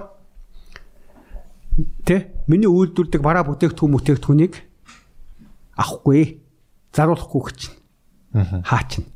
А тэг хамгийн сүүлд болохоор тэ миний хийгээд байгаа банкны гүйлгэнүүдийн SWIFT гэдэг байгаа тэдний өөрсдийнх нь зөвхөн кодыг мэддэг. Тэг нөгөө бүртгэлийн одоо нэг юм одоо Facebook-ийн нэг одоо тустай нэг юу YouTube-ийн нэг чиний аккаунтыг хаачдаг штэ. Тэр чинь бүх дэлхийн банкнуудын дунд нь гүйлгээдэг аккаунтыг баяр хүүгийнх нь хагаа ичнэ гэсэн үг байхгүй. Юус ийм имийг л нөхдөө санкшн гэж хэлдэг байхгүй юу? Өөрсдийнхөө нэг юунаас тэгээд та нар санаж байгаа бол нодлон билүү 2 жилийн өмнө байха нөгөө Медведев Орсын ерөнхий сайд байхад Орсыг яг ингээд нөгөө Украинаас болоод Кримээс болоод санкц тавьж яхад Тий. хамгийн сүүлд нь танаа SWIFT-ийг хаан шүгэд дарамтлахад медвед урдаас нь тэгжсэн. Хамаагүй тэг. За SWIFT хаагаад үзээрэй. Манай Орос асар удам нутагта. Манай дээгүүр явж байгаа бүх хиймэл дагуулууд онгоцуудын чинь бүх трафикийг зогсоон шүүгэн гутал нам бууж өгч байгаа байхгүй. бүгдийн бодож оноо шиг. Үгүй зогсооч хөх зөвшөөрөл өгөхгүй байхгүй. Аа. Өөрөвл тэдний банкны төлбөр тооцооны гүйлгээнийхээ нэг муу компьютерийн програмаа зогсоод дарамтлаж байгаа бол бодит манай Орсын нутагч аа. Чигтэйг том шүү дээ. Орсын нутаг дээгүүр нэг ширхэг онгоц явуулахгүй. Нэг ширхэг хиймэл дагуудыг чинь явуулахгүй шүү. Бид нар зөвшөөрөл өгөхгүй шүү өгч байгаа байхгүй. Тэгжиж буулгаж авсан шүү дээ. Мөн үү? Тэгэхээр хүмүүс ийм нарийн нэг анзаардаггүй байхгүй. Тэгэхээр одоо эндээс өмнө ингээ яхад дөөний хэлээд байгаа нэгэнт иймэрхүү одоо ийм санхүүгийн эзэнт гүрэн тэгээд сая бид нар ярьжсэн шүү дээ. Тогтоод нэг олон жил болохоор бүх юм настай байдаг учраас одоо би баяр хөшин өнөөдөр би одоо ингээд 60 өгч байна. Би 80 90 100 наслал дуусна. Тэрэн шиг хүн болгон ань болгон настай байдаг шиг тодорхой улс ялангуяа төр өөрөө настай байхгүй? Төр гэдэг чинь тодорхой бүлэглэл шүү дээ. Хүн ч юм уу бүлэглэл. Эсвэл нэг тодорхой үндсэн хуулиар баталгаажсан тогтолцоо байхгүй да. Тэгэхээр тэр заавал настай. Тэгэхээр энэ мөнгөний эзэдийн сүүлийн 400 жил байгуулсан эзэнт гүрний нас нь угаасаа дууссан байхгүй да. Мөн үү? Эдгэр чинь бүр хөгшрөөд бүр ингээд нөгөө тэ Дараа дараагийн үеүүд хүмүүс жигшээд эдрийг бүр яста алж чадхаас буцахгүй болоод үзэн ядаа тийм болцсон. За тэгэхээр одоо түрүүний асуудыг асуултгүй юу? Бид нар Эндээс гарах гарч бид нар юу нэхэр Монголд ч гарц байгаа, дэлхийд ч гарцсан болцсон. За би яг үзэж байгаа хүмүүстэй бас хэлэхэд чинь одоо зүгээр модерн монетary theory гэж сая Америкийн ерөнхийлөгчийн сонгуульд нэр дэвших эрхээ авах гад арчсан намынх нь primaries буюу сунгаанд оролцож исэн Bernie Sanders гэх сенатор байгаа. Тий. Bernie Sanders. Тэрийг бол арчсан нам дотор байж байгаа социалист сенатор гэд нэрлэдэг. Мань бол яг одоо бидний ярьдаг юмтай маш төстэй юмнууд ярина. Тусгаар улсууд өөрөө мөнгө хэвлэх ёстой. Мөнгөний дутагдлалд орох ёсгүй. Мөнгөний ханж тогтвортой байх ёстой. Мөнгө хүүдэл байх ёсгүй гэж юмыг Bernie Sanders ярина. Тэгэхээр Bernie Sanders болон Bernie Sanders-тай хамтарч ажилладаг арчс намынх мөртлөө одоо тэр Joe Biden-а дэмжихгүй, Sleepy Biden-ыг дэмжихгүй байгаа сенатор хүүхэн байгаа. Ямар ортез үү хэн билээ нэг. Кортез үү? А гомны хүүхэн байгаа тий. Бас их зөв ярьдаг. За тэгээд тэрний дор Стефани Келти энэ төргээд хідэн том популистууд байж байгаа. 10-аад алдартай. Модерн монетary теорийг ярьдаг. Орчин үеийн мөнгөний бодлого гэж ярьдаг. За энэ бол нэг чиглэл нь. Өшөө нөгөө талдаа бас сонирхоод үзэх юм бол би зүгээр эхлээд нөгөө манайхан дандаа гадны юмыг сонирх төвчээс хэлэх гэдэг шүү дээ. QFS Нисара, Гисара гэсэн ийм гурван томьёолыг бас манайхан сонирхоод үзчих хэрэгтэй. За QFS гэдэг нь юу юм гэхээр Quantum Financial System.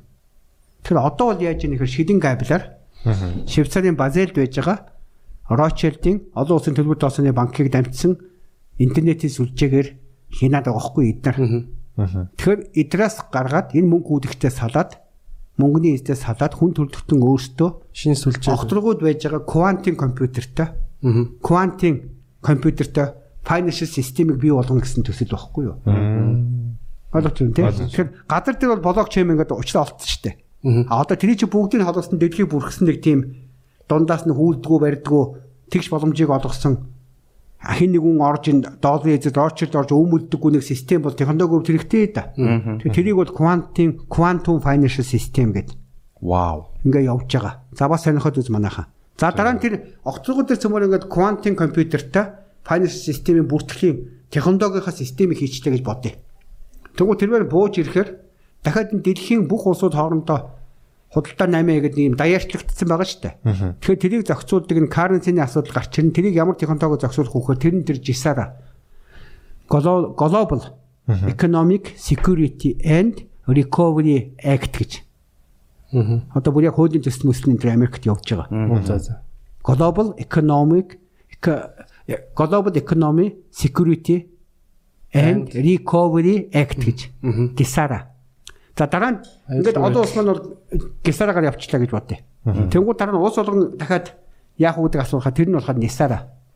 National Economic Security and Recovery Act. улс болгон тус тус Тий. Одоо ойлгож байна уу те? Тэгэхээр өөрөлдвөл Монгол улс үндэсний мөнгөний бодлогоо явуулчихна. Тэр нь National Economic Security and Recovery System. Аюулгүй байдал нөхөн сэргийлэх одоо төсөл юм ба шүү дээ. Тэнгуудаа дахиад Эдийн засгийн аюулгүй байдал нөхөн сэргийлэх. хятадтай Оростой харьцахтаа Жисадагаар харьцна гэсэн. үг. А тэгээ бүх жисаданууд нь хоорондоо болохоор QFC буюу Quantum Financial System-ээр ингээд зангидагдаад ийм гурван шатлалтай зөв тогтолцоо. Үгүй одоо нэг би ингээд хэлээ те. За тэнгууд Монголдо бид нар яах юм? Одоо энгийн юм дахиад тайлбарлая л та. Энийг сая би нөгөө шинэ мөнгөний бодлого гэдэг сүүлийн 2 жил ярьсан хүмүүс их сайн хүлээж авсан. Тэгэхээр одоо шинэ мөнгөний бодлого биш. Би яг нөгөө тэр модерн monetary theory маягаар нь яриад томьёолоод исэн. Нэршлээ. Тэгээ сая сүүлийн ногт буруу нэршижсэн юм байна. Хамгийн зөв нь national юм байна. Буюу үндэсний мөнгөний бодлого. National Monetary Policy гэж. Тийм үү? Англиар хэлбэл. За тэгэхээр бид нар үндэсний мөнгөний бодлогоо яаж явуулах юм? Буюу төгрөгөө яаж хэвлэх юм? Гэхдээ одоо чинь анх алтаар Рочел баталгаажуулж байгаа нефтер болгочлоо шүү дээ. Мөн үү? За тэрэн шиг тэгвэл бид нар ч гэсэн төгрөгөө нэг алт манад хангалттай бий юу? Бага. Дэлхийн топ 10-т орно. Хоёр зис дэлхийн топ 5-т. Мөн үү? Нүүрс, коксцэн нүүрс дэлхийн топ 10-т. Гэх мэт ингээд яг өнөөдөр Монголоос гарч байгаа бодит байгалийн баялаг бол аль нэг улсад гуруула байх нь ховор. Манад гуруула байгаа. Дэлхийн топ 10-т ордог кокс, нүүрс. Мөн үү? Дэлхийн шилдэг тавд байгаа зис алт 10 дотор. Тэгэхээр зөвхөн алтаар баталгаажуулсан Рочелдийн мөнгө дэлхийг захиж болоод байхад мөн үү? Алт, зис, нүүрс, төмөр. Бүх юмар баталгаажсан Монгол төгрөг. Маш сайн найдвартай мөнгө үнэ үстэй. Тэр Монгол төгрөгийг худалдаж авсан хүн тэр Монгол төгрөгөөр Монголын алтыг худалдаж авах эрх нь нээгдэнэ. Монголын зисийг худалдаж авах эрх нь нээгдэнэ. Монголын нүүрсийг худалдаж авах таван толгой нүүрсийг худалдаж авах эрх нь нээгдэх байхгүй юу? Тиймээс бид нар доллараар гэрэл алдаад авахгүй мөн үү? Манай таван толгой нүүрсийг авъя гэвэл төгрөг худалдаж ав. Мөн үү? Тэр ирээд тэр хүн долларын нүүрс авъя гэж ивэл тэр хүн төгрөг л манахаас авчих. 1 доллар 1 төгрөг. Тэгэл болоо. За нэг хоёрдугаар энэ бол Норвег загвар. Норвег бол одоо байгалийн баялагаараа хөгжөөд байна гэдэг шүү дээ. Мөн үү? За тэгвэл нөгөө талдаа Сингапур загвар. Сингапурын ард түмний бүтээсэн байшин болгон нэг ширхэг сандал, нэг ширхэг ширээ бүх юм Сингапур долларын баталгаа болдог байхгүй юу? Аа. Яаж Компани хөрөнгө шиг л байхгүй юу? Гүг. Сингапур долларч өөр бүр Сингапурчууд доллараа хэвлээд байшин бариад баригдсан байшингаа тэр долларынхаа баталгааг л бүртгэхэд явчихдаг байхгүй юу? аа за за үнэлэл үнэлгээг Тий, тий. Тэгэхээр тэгэхээр одоо тий. мөнгөний баталгаалаас нэг л тэгэхээр одоо бид бидэрт Улаанбаатар хот байна. Дархан хот байна. Эрдэнэт хот байна. Аймгийн төвүүд байна. Үйлдвэрийн барилгууд байна. Зөвхөн Монголд байж байгаа бүх байшин барилгуудыг л үнэлэхэд хэдэн төгрөгийн том баталгаа гарч ирэх үү? Одоо ойлгож байна логик тий. Өөрөөр нөгөө байгалийн баялаг дээр чинь нэмэгдээд бүх үл хөл төрөнгүүд чинь дахиад Монгол төгрөгийн баталгаа болчихно гэсэн үг байхгүй юу? За 3 дугаарт нь аль ч улсад байхгүй 80 сая мал байна. тийм малаар Тэрэн шиг том төгрөгийн баталгаа хаавна. Мөн үү? За тэгээд ашигт малтан биш. 1.5 сая хавтгай дөрвөлжин километр бэлчээр мэлчээр аялал жуулчд хөгжүүлэх том уудам их газар маань байна. Тэр бас төгрөгийн баталгаа. Гэхдээ ингээд тоочод байх юм бол Монгол шиг үндэсний мөнгөнд тэмдэгтэй баталгаажуулах ийм их баялагтай улс дэлхийд байхгүй байхгүй дээ. Бид нарт хэн ч өрсөлдөхгүй. За тэгэхээр миний ярих гэдэг үндэсний мөнгөний бодлого гэж юу юм гэхээр яаж тэрийг хийх вэ те Гэхдээ тэгэхээр одоо би хийх гээд ярьж шít. Тэгэхээр төмөрөө цааш та яг сасид үед байсан шиг Монголын үндэсний тэмдэгт мөнгөн тэмдэг төгрөгийн баталгаа нь байгалийн баялаг бүх байшин барилга мал сүрэг газар нутаг дээр нь Монголын арт түмний оюун санаа байна гэж хуульчилж байна. Төгрөгийн баталгаа нь. Аа. Өөрөөр алтаа үнэлэгч бидний оюун санаа. Бид нар өөртөө муухарсан учраас алтаа долларын баталгаа болгож байгаа. Өөрөөр бид нар оюутан оюутан зарж нэрээр доллар аваад тэгээд тий өөрөөр алтаа зарж доллар авч байгаа биш. Алтаа зарж байгаа нэрээр тэднэрт өгөөд долларыг хэвлүүлчихэж байгаа байхгүй да. Өөрөөр манай алтаар баталгаажсан долларыг тэд нар хэвлэлчээд бидэрт буцаагаад хүүтэ зээл өгчээд байгаа байхгүй залин. Өөрөөр одоо ямар загвар хийж байгаа нэхэд оюутан алтны ордоо өгөөд зэсийн ордоо өгөөд 15 миллиард доллар тэд нар хэвлэлчээд бидэрт хүүтэ өгчөж байгаа байхгүй. Тий. Тэнгүүд их үнэн тэнэг нь би одоо чинь өөрийнхөө алтны ордыг Батүлэгт өгөөд Батүлэг тэрүүгээр нь Рочелд байхгүй юу? Гэртээ хараад. Доодороо гэрте харж байгуута за энэ энийг чи одоо бодод энэ орд нэг иймэрхүү юм байна. Энэ хулгайчийг нэг 70 жил өрөнд оруулахын тулд за 15 миллиард доллар гэж чинь. 15 миллиард долларыг принтлээр надад зээл өгчих жоохгүй жилийн 8% хүүтэй. Тэр нь яг юуны зээл гэж яах вэ Гэхдээ одоо манад ирж байгаа бүх зээлүүд шүү дээ. Аа за за за. Тий одоо манай төр засгийн аваад байгаа олигарх компаниуд аваад байгаа зээл чинь янз янзын байдлаар орчих чинь үг шүү дээ. Цаагаараа бүгдээрээ холбоотой Тийм ажиллаж байгаа юм шүү. одоо хингийн тайлбарлах юм бол Монгол улсын 30 миллиард доллар гэдэг бол бид нар өөрсдийнхөө юмыг өгөөд тэр 30 миллиард долларын баталгааг баталгаа нь болцсон мөртлөө өөртөө зээлцэн залдуулсан гэсэн үг байхгүй юу? Монгол улсын гадаад 30 миллиард доллар гэдэг. За тэгэхээр одоо дараагийн шатны зална. Би Батүлэгт алт мөнгө ма- мал зал бүх юм өгж байгаа 30 миллиард доллар хэвлүүлээд чамаас зээлчлээ би. Аа. Тэгэн гутаа тэр чамаас зээсэн доллар минь өөрөө эргэд миний хэвлэх гэж байгаа төгрөгийн баталгаа болчиход байгаа байхгүй. Төгрөгийн баталгаа. Тэгээ өөрөөр хэл өнөөдөр Яаж ягаад төгрөгийн баталгаа? одоо сонсч байна. Тийм залтай дэглэм яваад байгаа тайлбар. Өөрөөр хэл Монгол улсад төгрөг хэвлэхийн тулд хэдийн хэмжээний валютын нөөцтэй байна. Тийм хэмжээнд төгрөг хэвлэнэ гэж байгаа байхгүй. Хин тэгж хэл. Гэхдээ одоо манай хуулиар тийм байгаа юм чинь. Ямар мангар юм. Гэхдээ энэ хуулийг чинь хийж өгчөө биднийг мүлжээд байгааг би олон жил тайлбарлав. Тэгэхээр юу гэхээр би валютынхаа нөөц буюу хэдийн хэмжээний долларын доллартай байгаас хамаарат төгөлөх хэвлэх хэрэгтэй буюу Монголын үндсийн мөнгөнд тэмдэг төгрөгийн баталгаа нь өөрөө доллар болчиход байгаа байхгүй юу? Арай юм байна. Тэгэхээр чин Гэхдээ одоо сонсч байна. Тэгэхээр би хэдийн хэмжээний доллартай байна тэрэндээ таарсан төгрөг хэвлэх буюу Монгол төгрөгийн баталгаа нь доллар болчиход байгаа. Гэтэл долларын баталгаа нь юу вэ гэсэн чинь манай оюутлахын орд манай алтцис манай мал зэрэг өөрөө болчиход байгаа да.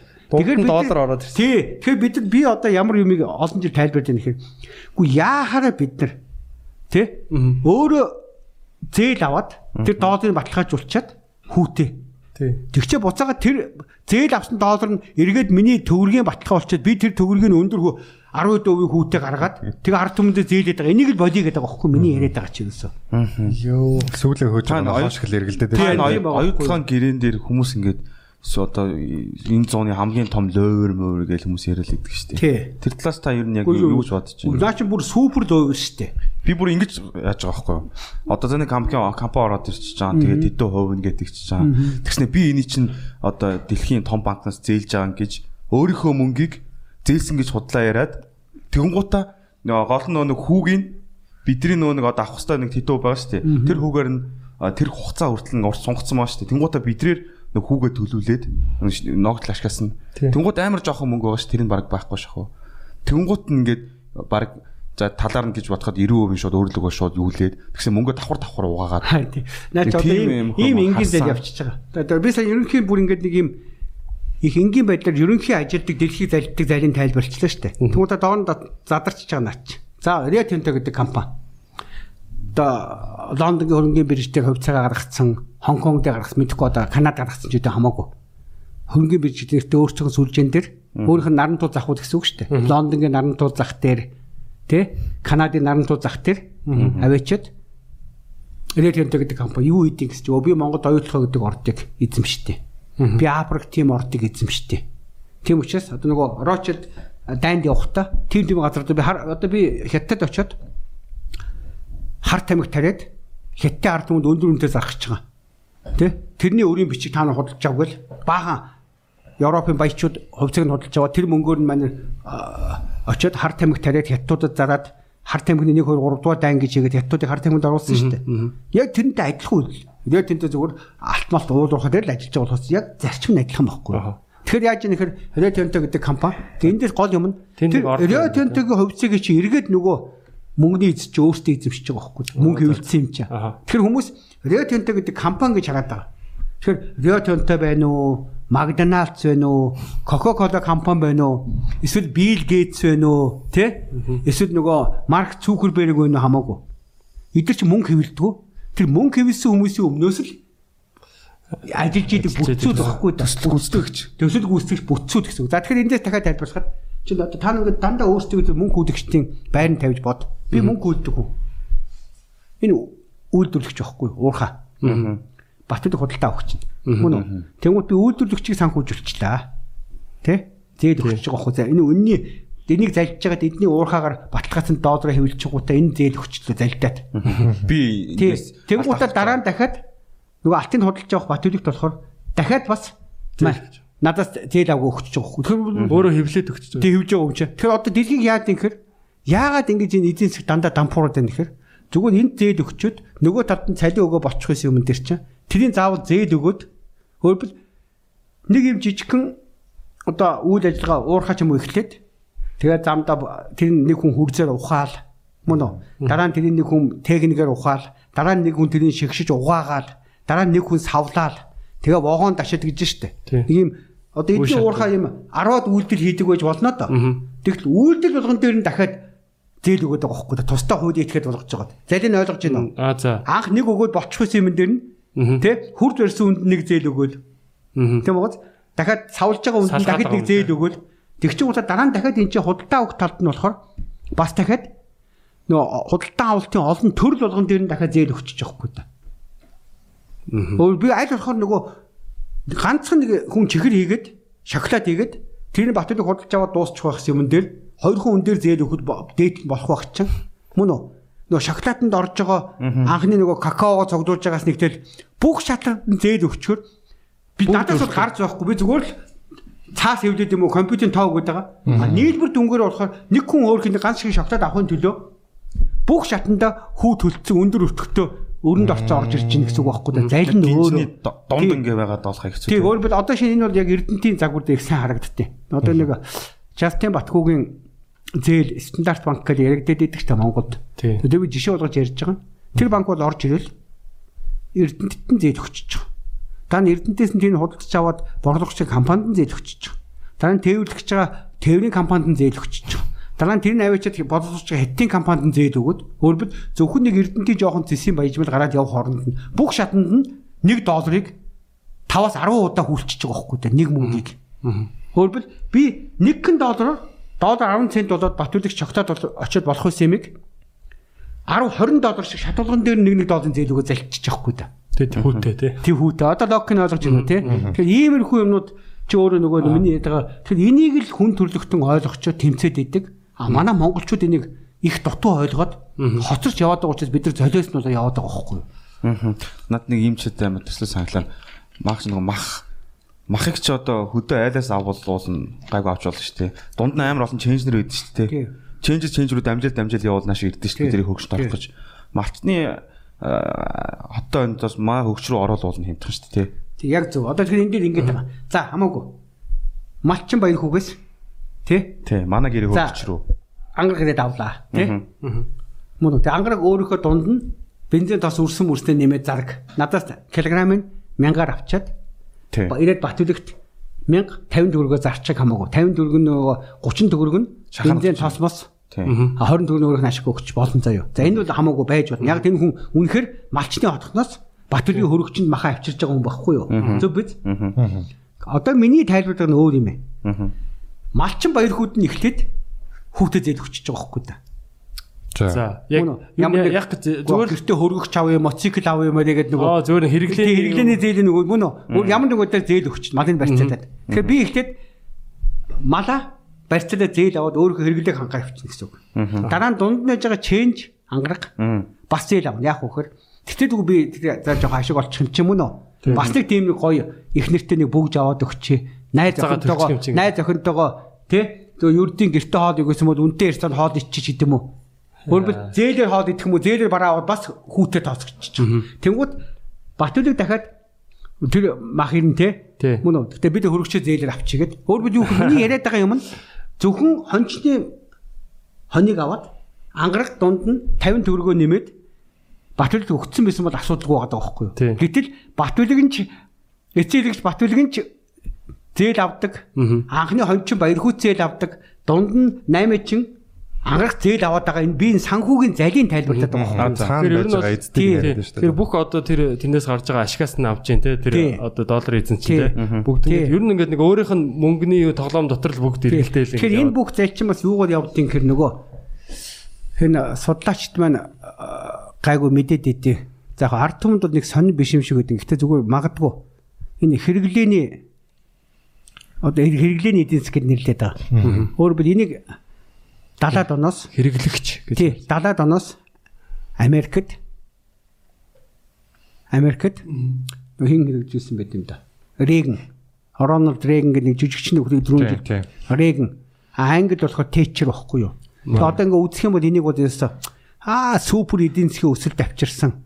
Америк Англиг хөгжүүлсэн гэж яриад байгаа. Энэ юу байсан гэхээр анх бол юу явдаг байсан гэхээр үйлдвэрлэгчтэн зээл өгчөөд А нөгөө талд нь хүмүүст нь цалин тэтгэв тэтгэмжийг өгчөөд мөн үү?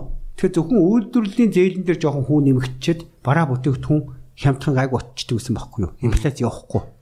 Тэнгүүд нөгөө мөнгө хөвлөгч нар чинь зөвхөн үйлдвэрлэх зээл өгсөн хүүгээрээ ашиг нөх өндөр биш.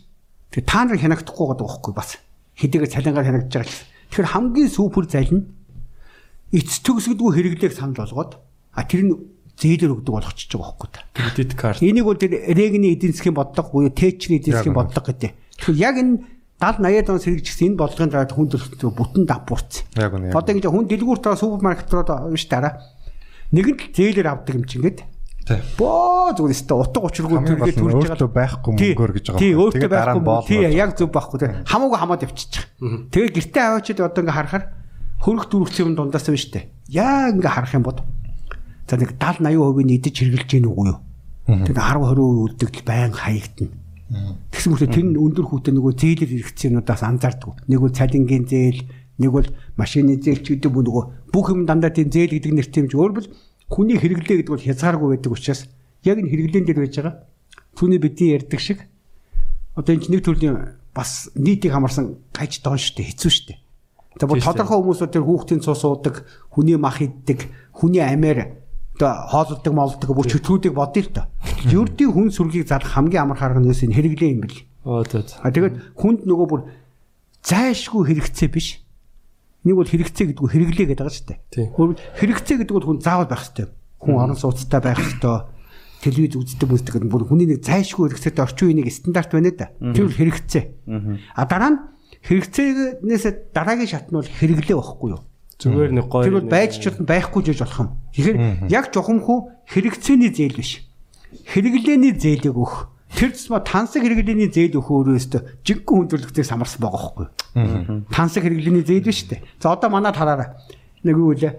Нөгөө мөнх хатаа юу компани оруулж ирж байгаа нөгөө бүхий Тий. сумогийн хинч үтэнийг бүх өдөг штэ. Ланд 200-ууд авч. Мэдгүй тэрийг оруулж ийл бүр замбраагүй зээлээр өгч байгаа штэ. Лизингтэй л Тэгээ өгөө. лизингтэй өгөөд идэг тэр хүмүүс штэ төлнөө болохгүй машин хурлах чинь яад ингээл Тий. Бага 10 20 сая төгрөг авчичаад урьдчилгаа төлөөд нэг данхаас данхаас бензин идэг том машин унаад тавьхад штэ бүгд. Яг эн чинь байхгүй дээ нөгөө. Инженер төрлийн дом байхгүй бас. Тэгэхээр нөгөө Хүмүүсийн тэр шунал одоо юу гэдэг чинь нэг юм. одоо шуналч биш юм бэлээ дээ. Бас үнийг энэ дээр бол үнэхээр бас үгүйсэхэд хэцүү юм. Эйгөө. Айгүй хэцүү. Одоо юу гэдэг за ингээ бодъё л доо. Тэгээ бид дөрөв сууж штэ. Одоо бол харьцаагаа бид их гоё болцсон байгаа. Тэгээ манай үе муухийн чинь бодог тийм үнэн марцсан сэтгэлгээтэй. Баярхуу бүгж аваад зүвчүүд муу холгооч бүгж аваад зүвчиж гээл. Эсвэл би швейцар цаг аваад зүвчлээ штэ. Тэгээ би 50 мянган долларын швейцар цаг зүвчих юм бол энэ холгооч надаас дээр гарчлаа. Би заавал 100 мянган долларын цаг авцсан гээл. Тэгээд нөгөө цагаа зээлэр авчихна гэсэн үг байхгүй. Тэгэхээр энэ сэтгэлийн сан танаа үеийнхэн бол айгүй гоё ангиж ирсэн байлээ. Маш юм гоё сэмпл хувцалдаг тий өөртөө их гоё байдаг. Тэгээд мөнөө эндээс нөгөө миний түүний танарт ирдэг дүгнэлт дараагийн үеийн өмнөхөөс илүү ухаалаг зөв байд юм байна гэдэг байгаа чи тэр юм бэл юус. Яг тэр нөгөө ялангуяа манай үеийнхний нэг хаалтаа социал системд байжгаад мөн үү. Тэгээ яг 90 оноос орж ингууд эд нөгөө 80 оноос хэрэгжчихсэн нөгөө хэрэглээний гаж донгийн өстө бүүмэнг болж байгаа юм чи дэлхийд даяар. Ялангуяа брендинг гэж хэлдэг. Аа Louis Vuitton аваад өмсчи, Gucci өмсчи гэл те. Одоо бол өсө тэр талыг хүмүүс сонирхоо болцсон шүү дээ. Аль болох цэвэр биеийн торгуу материалтай те. Их гоё тийм байг энгийн гэхдээ тийм их гоё хүнд их гоё ингээд биеинд суудаг те. Яг хөө зарим нь мэдээж их гоё fashionable те. Хүнд гоё харагддаг хувцсыг бодно. Янз янз дээ. Зарим нь их гоё тийм sample хувцс гэж гэдэг юм уу. Энэ чинь хүний өөрийн гоё э, соёлын бол гоё юм болчих бас. Тий.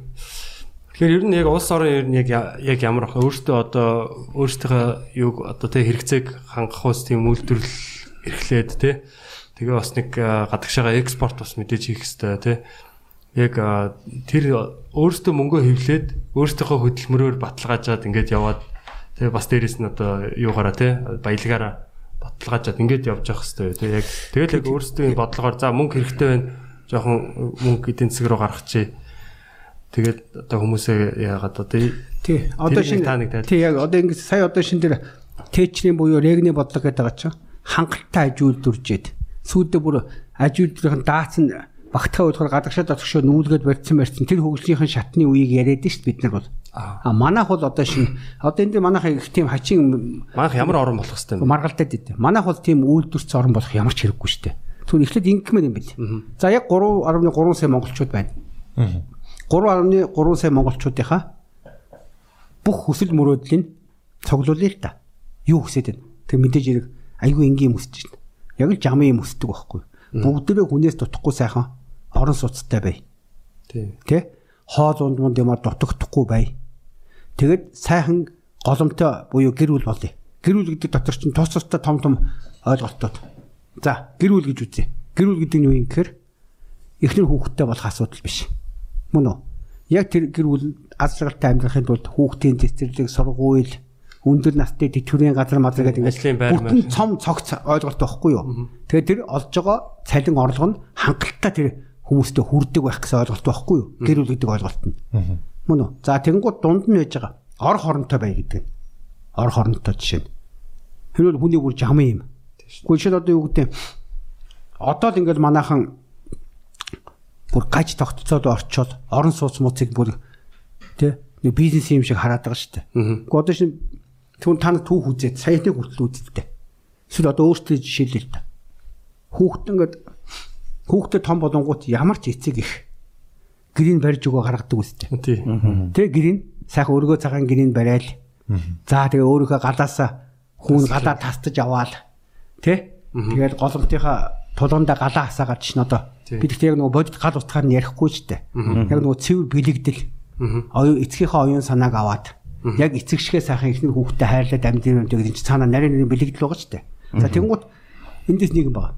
Би одоо шинэ баяр Хүүхдэд туснаагаад гэрийг барьж өгчөөд Миний хүн наатах 8% тооцоод аавда 20 жил өгөөрэй гэдгүү өстэй.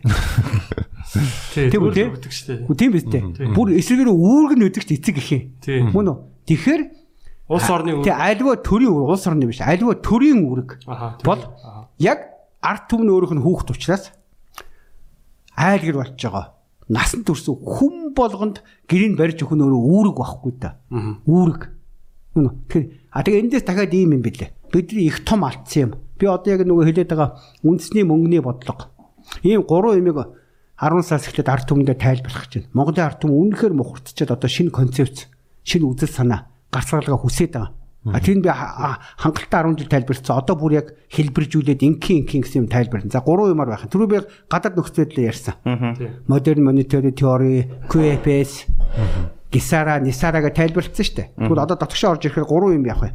Нэгдүгээр үндэсний мөнгөний бодлого буюу үндэсний мөнгөнд тэмдэг төгрөгөө, байгалийн баялаг, мал сүрэг, байшин барилга, бэлчээр их нутаг Монголын ард түмний оюун санаагаар баталгаажсан төгрөгөө хэвлэлээ. Энэ бол үндэсний мөнгөний бодлого. Дараа нь үндэсний хөгжлийн эдийн засаг. Үндэсний хөгжлийн эдийн засаг. Өөрөөр хэлбэл яг одоо саний асуугаад байгаа шиг мөнгөөр дутахгүйгээр мөн үү хүссэн боломжтой бүх бизнесүүдэд хийж амьдрах боломжтой тэр мөнгөний хэвлэж өгнө гэсэн үг байхгүй. Ингээр тайлбарлууд. Үндэсний мөнгөний бодлогоор. За тэгэхээр хүн мөнгөөр дутагдгаа болоод ихтэй. Гэхдээ мөнгөний илүүдэлтэй байлгаж болохгүй. Өөрөөр тэгэхээр эндээс юу гэхээр мөнгө гэдэг бол хүмүүсийн хоорондын харьцааны жишг хэрэгсэл. Нэг хоёрдугаарт бүртгэлийн тогтолцоо гуравдугаарт хяналтын тогтолцоо байхгүй. Тэр мөнгө баялаг биш байхгүй. Юу баялаг бол бид нар өөрсдөө байхгүй да Тийм шүү дээ. Мөн үү? Тэгэхээр мөнгийг яг энэ утгаар нь Монголын үндэсний мөнгөнд тэмдэг төгрөг бол нэгдүгээрт Монголын ард түмний сайн сайхан амьдралын баталгаа хоорондоо бараа бүтээгдэхүүн үйлчилгээгээ солилцох жишг хэрэгсэл тэрийг бүртгэж авах бүртгэлийн тогтолцоо дээр нь хүүлж гэнэ үгүй юу хулгайлж гэнэ гэдгийг хяндаг хяналтын тогтолцоо гэсэн ийм цогц үндэсний мөнгөний бодлого тэрүүгээ дамжсан үндэсний эдийн засгийн өөрөөр хэлбэл одоо өнөөдөр юу гэж байна эдийн засаг гэж байхгүй болсон. Өнөөдөр зөвхөн санхүүгийн систем оршиж байгаа мөнгө хүллээ. Нийт хэвлэгдэж байгаа дэлхийд хэвлэж байгаа мөнгөний чинь сайндаа 10% нь яг бодит үйлдвэрлэлийн буюу эдийн засгт байхаас биш 90% нь хөрөнгийн бирж мөнгө хүлэгчтэй хоорондын гар дээрс дамжсан юм. Монголд адилхан. Одоо Монголд байгаад байгаа та нарын нэг баг 30-аад их 80 төгрөг чимээ штэ. Бодит эдийн засгийн салбартаа орснод маш бага. Яг эргэлдэж байгаа яг. Дандаа төв банкны үнэт цаас, засгийн газрын үнэт цаас, банкны үнэт цаас. Бонд хоорондоо бие биендээ зээлж байгаа гэд дандаа нөгөө биенээс ашиг хүү олдог санхүүгийн системийн эргэлтэнд яваад байгаа болохоос биш. Нөгөө мөнгө чин гар дээр яг Бодит- баяр хөө батлыг дээр орж ирээд бодит одоо гутлын үйлдвэрлэх ногоо тарихсан очихгүй байгаа байхгүй да. Тэгэхээр үндэсний эдийн засгийн бодлого бол санхүүгийн систем дээр мөнгнөөс мөнгө хийдэг буюу мөнгнөөс ашиг олдог хүлдэг юм тасан зогсоогоод зөвхөн бодит салбар руу ордог болгож эхлэх байна. Бодит бүр бүтээл. бодит бүтээгдэхүүн. Одоо бодит эдийн засаг гэд нэрлэдэг дээ. Үйлчлэгээ Бодит үйлдвэрлэл, бодит үйлчилгээ буюу яг бодит хүнд үр дүн. А тэгээд бид нар цаашдаа эдийн засгийг ашгаар хэмжихгүй. Эдийн засгийг үр дүнгээр хэмжинэ. үр үр. Үр үр дүнгээр, Аха. үр шимээр. Хитэн байшин баригдсан байна. Өө Хитэн ингэсэн үг байхгүй. Баяр хүү орон сууцтай болсон уу гэдгээр л хэмжихээс биш. А, за. Баяр хүү 100 төгрөгтэй байжгаад 110 төгрөгтэй болсон гэж хэмжихгүй. Логик нь байна уу? Өөрөөр хэлбэл нөгөө тоогоор ашиг олдно гэдэг байгаа юм чи өөрөө ханшин унж байгаа мөнгөөр хөтөд залдаад байгаа мөнгө хүлэгцэн зайл байхгүй да. Би одоо 100 төгрөгтэй байжгаад 10 төгрөг хүлээ 110 болгочихлоо штэ. Гэтэ 100 төгрөгөөр авах байсан юм 100 оролцсон байдаг байхгүй жишээ нь. тий. Мөн үү? Одоо инфляцаар Тий, тий. Тэгээ өөр энэ дээр дахиад бас нэг юм бас нэг гажигтай юм байгаад байгаа. Одоо энэ манай энэ улс төрчид хүртэл ойлгодгүй. Бүхэн мөнгө хэвлдэг хүнээс хамаарат байгаа байхгүй. Одоо би шинэ бодъё л доо. За би ангарагт сая төгрөг зээллээ. Би сая төгрөг зээлж байгаа. Би төгрөг хэвлдэг баярх байхгүй да. Тэгвэл би сая төгрөг зээлэхдээ За. за 20% хүүтэй. За, зөө. Сая 200 болгож 200. өгөөрэй гэж зээлчихэж байгаа байхгүй юу? За. Тэгсэн мөртөө би нөгөө 200-ыг би хэвлэхгүй байхгүй да. Тэр чинь ангараг Дутагт яаж- орлох. Гэхдээ яа түлхий харин тий. Дуудалд оруулчих жоо. Дэлхийн нийт чинь өөрөө яг ийм залэр явуул. Одоо ойлгож байна залэр. Дэлхийн одоо нийт бүх улс орнуудын өрн ингээ баг өөрсдийнхөө төлж чадхаас илүү тий одоо бүр хинд өртөө нь мэдэх. Ингээ бүр ингээ. Чи одоо би бүх үг ингийн юм байна. За энэ ингээд мөн үү? За энэ сая төгрөг واخхгүй юу? Энэ 200 төгрөгний мөн үү? Тэнгут би ангаргаа маа сая төгрөгөө. За. Жилийн дараа сая 200 болгоно гэчихэд. Чи надад саяг л авсан байхгүй юу? Тэгээс сая 200 болгоод өгөхөөр 200 төгрөгийг чи би хэвдээгүй юм чи яах юм? Чамд байхгүй байхгүй да. Тэгээ өөр хөрөнгөө өгнө шүү дээ. Гүг одоо л лог гин өөр бил Яаж хэвлэгч харин тэгэд залдаад байгаа байхгүй да. Тэгэхээр нөгөө 200 төгрөгийг чи хайнаа да. Тий. Хайнаа да. Тэнгууд энэ нөгөө сая төгрөгийг чин Тэ? Энэ сая төгрөг чи ингээд болсон. чамд очсон. Тий. Мөн үү? Яг энэ шиг Батлаг бас нэг эргээд хортой болгоно гэд саяг авцсан байгаа шүү дээ. Тэгсэн мөртөө айл эдний чи илүү хүүгээ төлөх 200 чи би хэвлээг байхгүй да. Би дахиад чи дахиад нөгөө Батлагаас энэ саяын тэ би чамд сая 400 болгож өгөн шүү гэж хэлээ надад өгөх гэж оролдох байхгүй да. Лок нь ойлгож байна. Өөрөөр хэлбэл Оо. одоо чи одоо Монголын зах зээл дээр байж байгаа төгрөгчин яагаад та хараараа бид нар талах дутагдаагүй бензин дутагдаагүй Мах дотогтой. нийт 50 мянган айлын орон сууц эзэнгүү хэвтчихээн хоосон. юу хэр энийг худалж авах төгрөгийг хэвдүүлэхгүй Америк үл бариад авахгүй да одоо лок нь ойлгож байна залин өөрөөр зах зээл дээр мянган төгрөг хайчаад 5000 төгрөний эрэлт хэрэгцээ юм шиг бий болгочоод хэвлжихгүй гэж байгаа нөгөө мянган төгрөгийн өөрийн 5000 болтол хооронд нь үнэтэй болгож дамдуулаад ирэх гэсэн үг ш залин ойлгож байна уу? Тэс ийм ийм залнууд яваад байгаа байхгүй. Тэгэхээр бид нар шинэ мөнгөний бодлогоор мөн үү? Биш шинэ биш. Үндэсний мөнгөний бодлогоор үндэсний хөгжлийн эдийн засгаар энэ гажуудыг засах гэдэг таахгүй юу? Тэр энийг яг засахын тулд одоо юу шаардлагатай вэ? Мос төрийн За одоо тэгээ одоо яг гурав дахь асуулт нь. Гурван үндэсний гэдгийг чинь яг гурав дахь зөв асуултад орж ирж байна. За юг тэ хийх юм ичлээ. Мөнгө хэвлэх юм байна. Мөнгө маань юугаар баталгаачих юм байна. Байгалийн баялаг, байшин барилга, бэлчээр, мал зүрэг чи юу юм бэ гэдг нь ойлгомжтой. Ойлгомжтой болчихлоо. Мөнгө гэдэг бол юу гэдэг нь томьёолч та жишээ хэрэгсэл, хяналтын хэрэгсэл, бүртгэлийн тогтолцоо гэдэг мөн үү? За тэнгуутаа энийг юун зориулах нь тодорхой. Үндэсний хөгжлийн засаг зориулна гэчлээ. Одоо яаж хийх юм гэдэг нь чиний асуулт байхгүй юу? Яаж хэн хийх юм? Мөн үү? Тэр нь болохоор үндэсний төрч ёс. Гурван үндэсний үндэсний мөнгөний бодлого, үндэсний хөгжлийн эдийн засаг, үндэсний төрч ёс.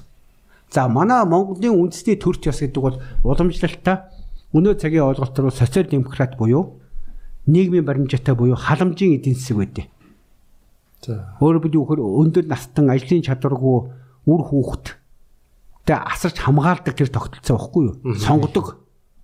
Ажил хийх чадвартай ажилчаад үр хүүхдээ одоо шинэ гэрийн барьж өгөөд 8% тө зээлэхгүй энэ гэдэг нь дээ. Энд чинь бол яг тэр социал демократ гэсэн үг байхгүй юу? За тэгэхээр и орчин үеийнхаар би дахиад нэг гадныхнаар нь хэлэхгүй манайх үгүйсгээд идэг учраас үндэсний төр засагчаар энийг юм худлаа хизээч бүтэхгүй эртний ярих гэх гээд идэг учраас би тайлбарлаад шүү дээ. За тэгэхээр үндэсний төр засаг буюу төрийг жинхнээр нь байгуулна. Монголын ард түмний төрийг байгуулна. 92 онд Америкуудын авчир сургуулсан үндсэн хуулийн энэ төрийг биш. Жинхэнэ монголчийн ард түмэн дундаас төрсэн төрийг байгуулна. Тэгээ эндээс бас үзэгч олондоо хэлэхэд үгийн утгуудыг сайн анхаарч явахгүй төр гэдэг үгийн язгуур нь шүү дээ. Төрөх гэсэн үг. Төрөх. Тэгэхээр хамгийн багада 5 6 мянган жилийн өмнөөс төр үүссэн байгаа Монголд. Мөн үү? Төр гэдэг нь юу юм гэхээр ямар утгатай үүссэн гэхээр удирдахч арт түмнийхээ итгэлийг даасан удирдахч болон удирдахтай бий болсон баг гэсэн ойлголт. Тэгвэл арт түмэн дундаасаа төрсэн гэсэн үг байхгүй юу? Аа. Өөрөөс нь гарсан. эцэг нь болдог гэсэн. Тэр энэ ийм логик байгаа даа. Эцэг нь бол. Одоо шинэ за би за ангараг маань гэр бүл ангараг хүүхэдтэй боллоо. Тийм үү? Ангараг их нэртэйгээ. Ангараг их нэртэйгээ нийлээд өөрөө хүүхд төрүүлчихэж байгаа. Тэгээ ангараг их ангараг ихнээс төрсөн учраас ангарагийн хүүхд байхгүй юу? Ангараг өөрөө эцэг нь гэсэн үг. А харин төр бол арт түмэн дундаас төрүүлдэг мөртлөө арт түмнийхээ эцэг болдгороо ялгаатай байхгүй. Одоо ойлгож байна те? Өөрөөр хэл төр гэдэг бол арт түмэн дундаас хідэн хүний итгэл дааснаар шигшээ явчихдээ. 10 хүний итгэл дааж ивэл 10-ын дарга төр. 100 хүний итгэл даавал 100 хүний итгэл даасан 100-ын төр дарга. 1000 гэж ингэж явсагаад 10 мянган хүний итгэл даах юм бол төмтийн ноён гэдэг. Тэгээд төмтийн ноёдын чуулган маань их хуралдаа болчтой. Тэгээд тэр их хуралдаагаас одоогийн 9 өрлөгтөө хаана сонгодог байхгүй та. 10 дахь нь хаана нь? 9 өрлөгтөө 10 дахь нь хаана гэдэг ингээд засгийн газар Бас нэг 10 дахь шүү дээ. Бас дандаа 10 дахь явдаг байхгүй. Тэгэхээр би юу хэлэх гээд нэхэр ийм заллин маллин юмар биш. Яг 10 хүний итгэлийг даавал 10 дахь даргал болтой. Итгэлээр явдээ. Итгэл гэдэг бол хүний аягүй чухал юм. Хүний өөрийн одоо чи баяр хүү миний хувьд бол миний хичээж явдаг юм. Миний хамгийн том баялаг бол баяр хүү гэдэг нэрмэн. Өргөн модын төлөө хөдөлгөөний тэрүүн баяр хүү. Эдийн засгийн ухааны доктор баяр хүү. Эртний Монгол ухаан судлаач баяр хүүгээд хүн болгон за нэвтрүүлэг үздэг хүмүүс баяр хүүнийг ийм ярьдсан дагаад энэ үнэндээгээд тэр надтай уулзсан уулзаагүй миний ярьдаг хүсэж мөрөөж явдаг итгэдэг юмд итгэж байгаа хүмүүс миний баялаг байхгүй юу? Мөн үү? Тэгэхээр яг одоо үннээр нь ингээд яг энэ итгэлээр нь өнөөдөр ингээд Монголд байж байгаа бүх хүмүүсийг жагсаагаад хідэн хүн итгэж гинүгэд үзэх юм бол за ер нь би их дээгүр гарч ирнэ дээ. А тэгвэл энэ сонгуулийн тогтцоо намын залилан балингаар ингээд намайг залдаад хар машин дээр нухчаад байгаа болохоос биш. Яг ард түмний дунд итгэл авч байгаагаар үзэх юм бол энэ хүрцэх мөнх надтай өрсөлдөж чадахгүй байхгүй да. Энд чи зүгээр зөвхөн барьцаалцсан Аха. сүлжээгээр худлаа сонгуульд өвөрдөд ингээд толгойдоо гарч суучаад байна шүү дээ. Тэгэхээр бид нар юу байгуулах гэдэг нь нэхэр яг хідэн хүний итгэл авч чадж байгаагаараа ирэмблэгдэж ард түмэн дундаасаа төрдөг төрийг л бий болгох гэдэг байхгүй юу? Мөн үү? Яа, тэгэхэр чин Тэгэхээр энэ амархан бас тэгэхээр аюу амархан. Яаж хийх вөхөр энэ бол одоо яг тэр бидний яриад байгаа 200 жил болсон Америкийн туршлага аюу сайн. Америкийн тэр үндсэн хууль. Энийг халаан дунд энэ мөнгө хүлэгчтэй тулдаад ирсэн долоо ерөнхийлөгч халуусан тэр амьдралын юмнаас бий болсон тэр тогтолцоо бол бас өнөөдөртөө Монголд авчих маш сайн олон тогтолцоотой. За би энгийн тайлбарлая. Одоо яг энэ дээр тэр энэ үндэсний төрөө саяны байдлаар босож сэргээхийн тулд тэгвэл өнөө цагийн орчин үеийн бүгд найрамдах засаглал буюу арт түмэн засгийн эрхээ барьдаг юмтай яаж уйж Монгол хувьд гаргах вэ энийг бид нар бас ярьсаага гаргацсан. Тэгээ энэ мэдээж ирэх хэлбэрчгтээ шинэ үндсэн хууль болж хэлбэрж байна. За тэгэхээр шинэ үндсэн хуулийн концепц юу гэхээр үзэгч олон маань үндсэн хууль гэхээр ингээд нэг өөртөөс нь хол юм шиг нэг баахан хуульч мөч мэддэг юм шиг андуурч манай монголчууд хохроо яваад байгаа өөртөө тэрнийхээ золиос болоод маш энгийн юм. Өнөө цагийн бүх арт түмэн засгалдаг барьдаг тодорхой хаан юм уу бүлэглэлийн дарангууллыг тогтоохгүй тогтоовол устгахын төлөө бодож олсон юм ч юм уу энэ арчил гэдэг байгаа юм буюу. Одоо арчилын тухай ярих бол Аюу яг үн. тий. Тэгэхээр арчил гэдэг бол энэ манай энэ шүлсэн өсчүүдэд байгаа элбэгдэрж мэрж яриад байгаа тэр нэг дураа дургах үсэл бодлоо илэрхийлэх юм биш байхгүй юу? Арчил гэж юу юм гэхээр маш энгийн юм. Арт түмэн дундаасаа төрөө төрүүлдэг байхыг л арчил гэдэг. Мөн үү? Арт түмэн өөрийнхөө итгэдэг хүнийг л сонгох эрхийг арчил гэдэг байхгүй юу? Итгэдэг хүнээ сонгохыг. За тэгэхээр ингэж арчлын хамгийн сүүл юм бол арт түмэн итгэдэг хүнээ сонгох эрх. Дараа нь тэр нь сонгогдох эрх. Мөн үү? Тэгээд сонгох сонгогдох хэрэг хэрэгсний дараа тэр нь лойрдуулахгүй баталгаажих хэрэг. Гуравдугаарт нь тэр баталгаажсан эрх нь арт түмэн алдсан бол буцаагаар хариуцлага тооцоод татаж чаддаг байх. Гэсэн энэ гурван эрх байхгүй юу? Сонгох эрх, лойрдуулахгүй баталгаажих. Тэгээд тэр нь хүн алдаж болно шүү дээ. Баяр хүүд хотлоо үнэмшсэн байж болох байхгүй юу? Нөө цэцэг ургуулад янз янзын үлгэр ярьж хагаад гарцсан байж Дахиад тэгвэл тэр дөрвөн жилд нь хүлээхгүйгээр маргааш нь буцаагаад татчихэр. Өө би сонгох хэрэг алдаад идэлцсэн байна. Тэгээ буцаага татчихдаг бас. Энэ гурав бол арчлаа. За энэний ч дараа хүн нэгэд ингээд итгэсэн хүнээ өөрийгөө төлөөлөд итгэсэн хүнээ ард түмэн дундаасаа төлөө төр болдог энэ суур сонгох эрхийг баталгаажуулсны дараа саяны гурвыг баталгаажуулсны дараа харин дагаад хүний эрх мөн үү хүний эрх гэдэг юм орж ирнэ. Тэр чинь нөгөө амьд явах эрх мэрхэ орж ирж байна. Тэгээ иргэний эрх гэж орж ирнэ. Энэ чинь дараагийн юмнууд байхгүй юу? Тэнгууд тэр хүний эрх гэдэг дээр чинь амьд явах, үзэл бодлоо чөлөөт эрх нөгөө дагалдах эрхүүд байхгүй та. Мөн үү? За тэгэхээр энийг анх өдөөсөө Томьёс үн хийн гэхэр өнөөдөр зөвшөөрсөн нь тэр хэн байхгүй юу? Жан Жак Руссо гэж. Франц. Жан Жак Руссо бол гайхамшигтай нэг яг нөгөө жигхэн энэ мөнгө хүлэгчэд тэгээ замдарчид энэ өстой Францыг Англиг түүж явахд гарч ирсэн Францын том соён гээгүүрч хувьсгалч хүн. Манайд яг юу хийсэн гэхээр явж явж энэ саяны хэлээд байгаа сонгох хэрэг шүү дээ. Тэ? Сонгох хэрэг бол явж явж маш чухал нэг юмар баталгаачих юм байна. Тэр нь ерөөсөө тэр сонгосон хүн нь арт түмэндээ зориулж хууль гаргах юм байна гэж. Энд чи яг манай их хааны шиг байхгүй юу? Чингис хаан маань их засаг гэж хуулийг гаргаад зөвхөн монголчуудаа биш нийт хүн төрөлхтөн зориулж хуулийг гаргаж өгөөд амар амгалан болгосон шүү дээ тэнцвэржүүлээ. Тэгэхээр хуулийг хэн боловсруулж батлах уу гэдэг бол өөрөөсөө арт түмний бүр сонгох эрхийн суур юм байна гэдэг Монтеск хэн Жан Жарх Руссо хэлсэн байхгүй юу? Мөн үү? За тэгээд амьд явах эрх хүний эрхтэй холбоод. А тэгээд Жан Жарх Руссогийн нэг гайхамшигтай томьёос юм нь байдیں۔ Юунаас олж манийг гаргаж ирсэн гэхээр одоо шинэ яахаараа баяр хүү 90 онд та төрөөг байхад мөн үү?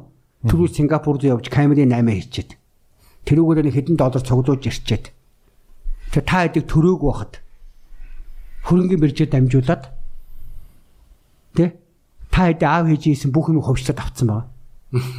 Ойлгож байна уу? Тэ? Гутлын үддэгч байд юм уу одоо юу гэдэг нь тэ? Яаж тийм Одоо хөвчлөд авцсан ба. Та нар ихэд төрөөг байсан байхгүй юу? За одоо сонсч. Тэгэнгүүтээ дараа нь баярхуу өнөөдөр тэрийг та хэдийг төрөөгүй байхад яг тэр тухайн цагт нь байсан энэ шилжилтийн юмыг овжин ашиглаад тэгэд Монголын нийт ард түмний татвар төлөгчдийн мөнгөөр бий болсон хөрөнгийг хөвчилж авчаад дараа нь тэрийг би дахиад хүүхдтэй өвлчихөж байгаа байхгүй юу? Миний хүүхд өөрөөр бил миний хүүхд дараа дараагийн та хэдий та хэд бол та нар болон та хэдийг мүлждэг мүлжигч болж хуурж байгаа байхгүй дарлагч юм болоо хуурчиж байгаа байхгүй юу тэгэхээр Жан Жарх Русса энийг л тий Жан Жарх Русса энийг л эсэргүүцэж энэ анхны юмнуудыг гаргаж ирсэн байхгүй юу? Энэ арчил гэдэг юм чи.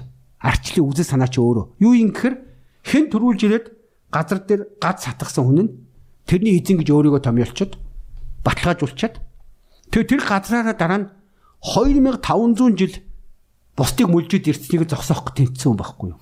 Өөрөөр бил одоо 2500 жилийн өмнө баяр хүү тэнд явж хагаад нэг уулын хажууд гад сатгачгуудаа өөрийнхөө отог аймгийг байгуулчихсан. Миний өмчгдсэн.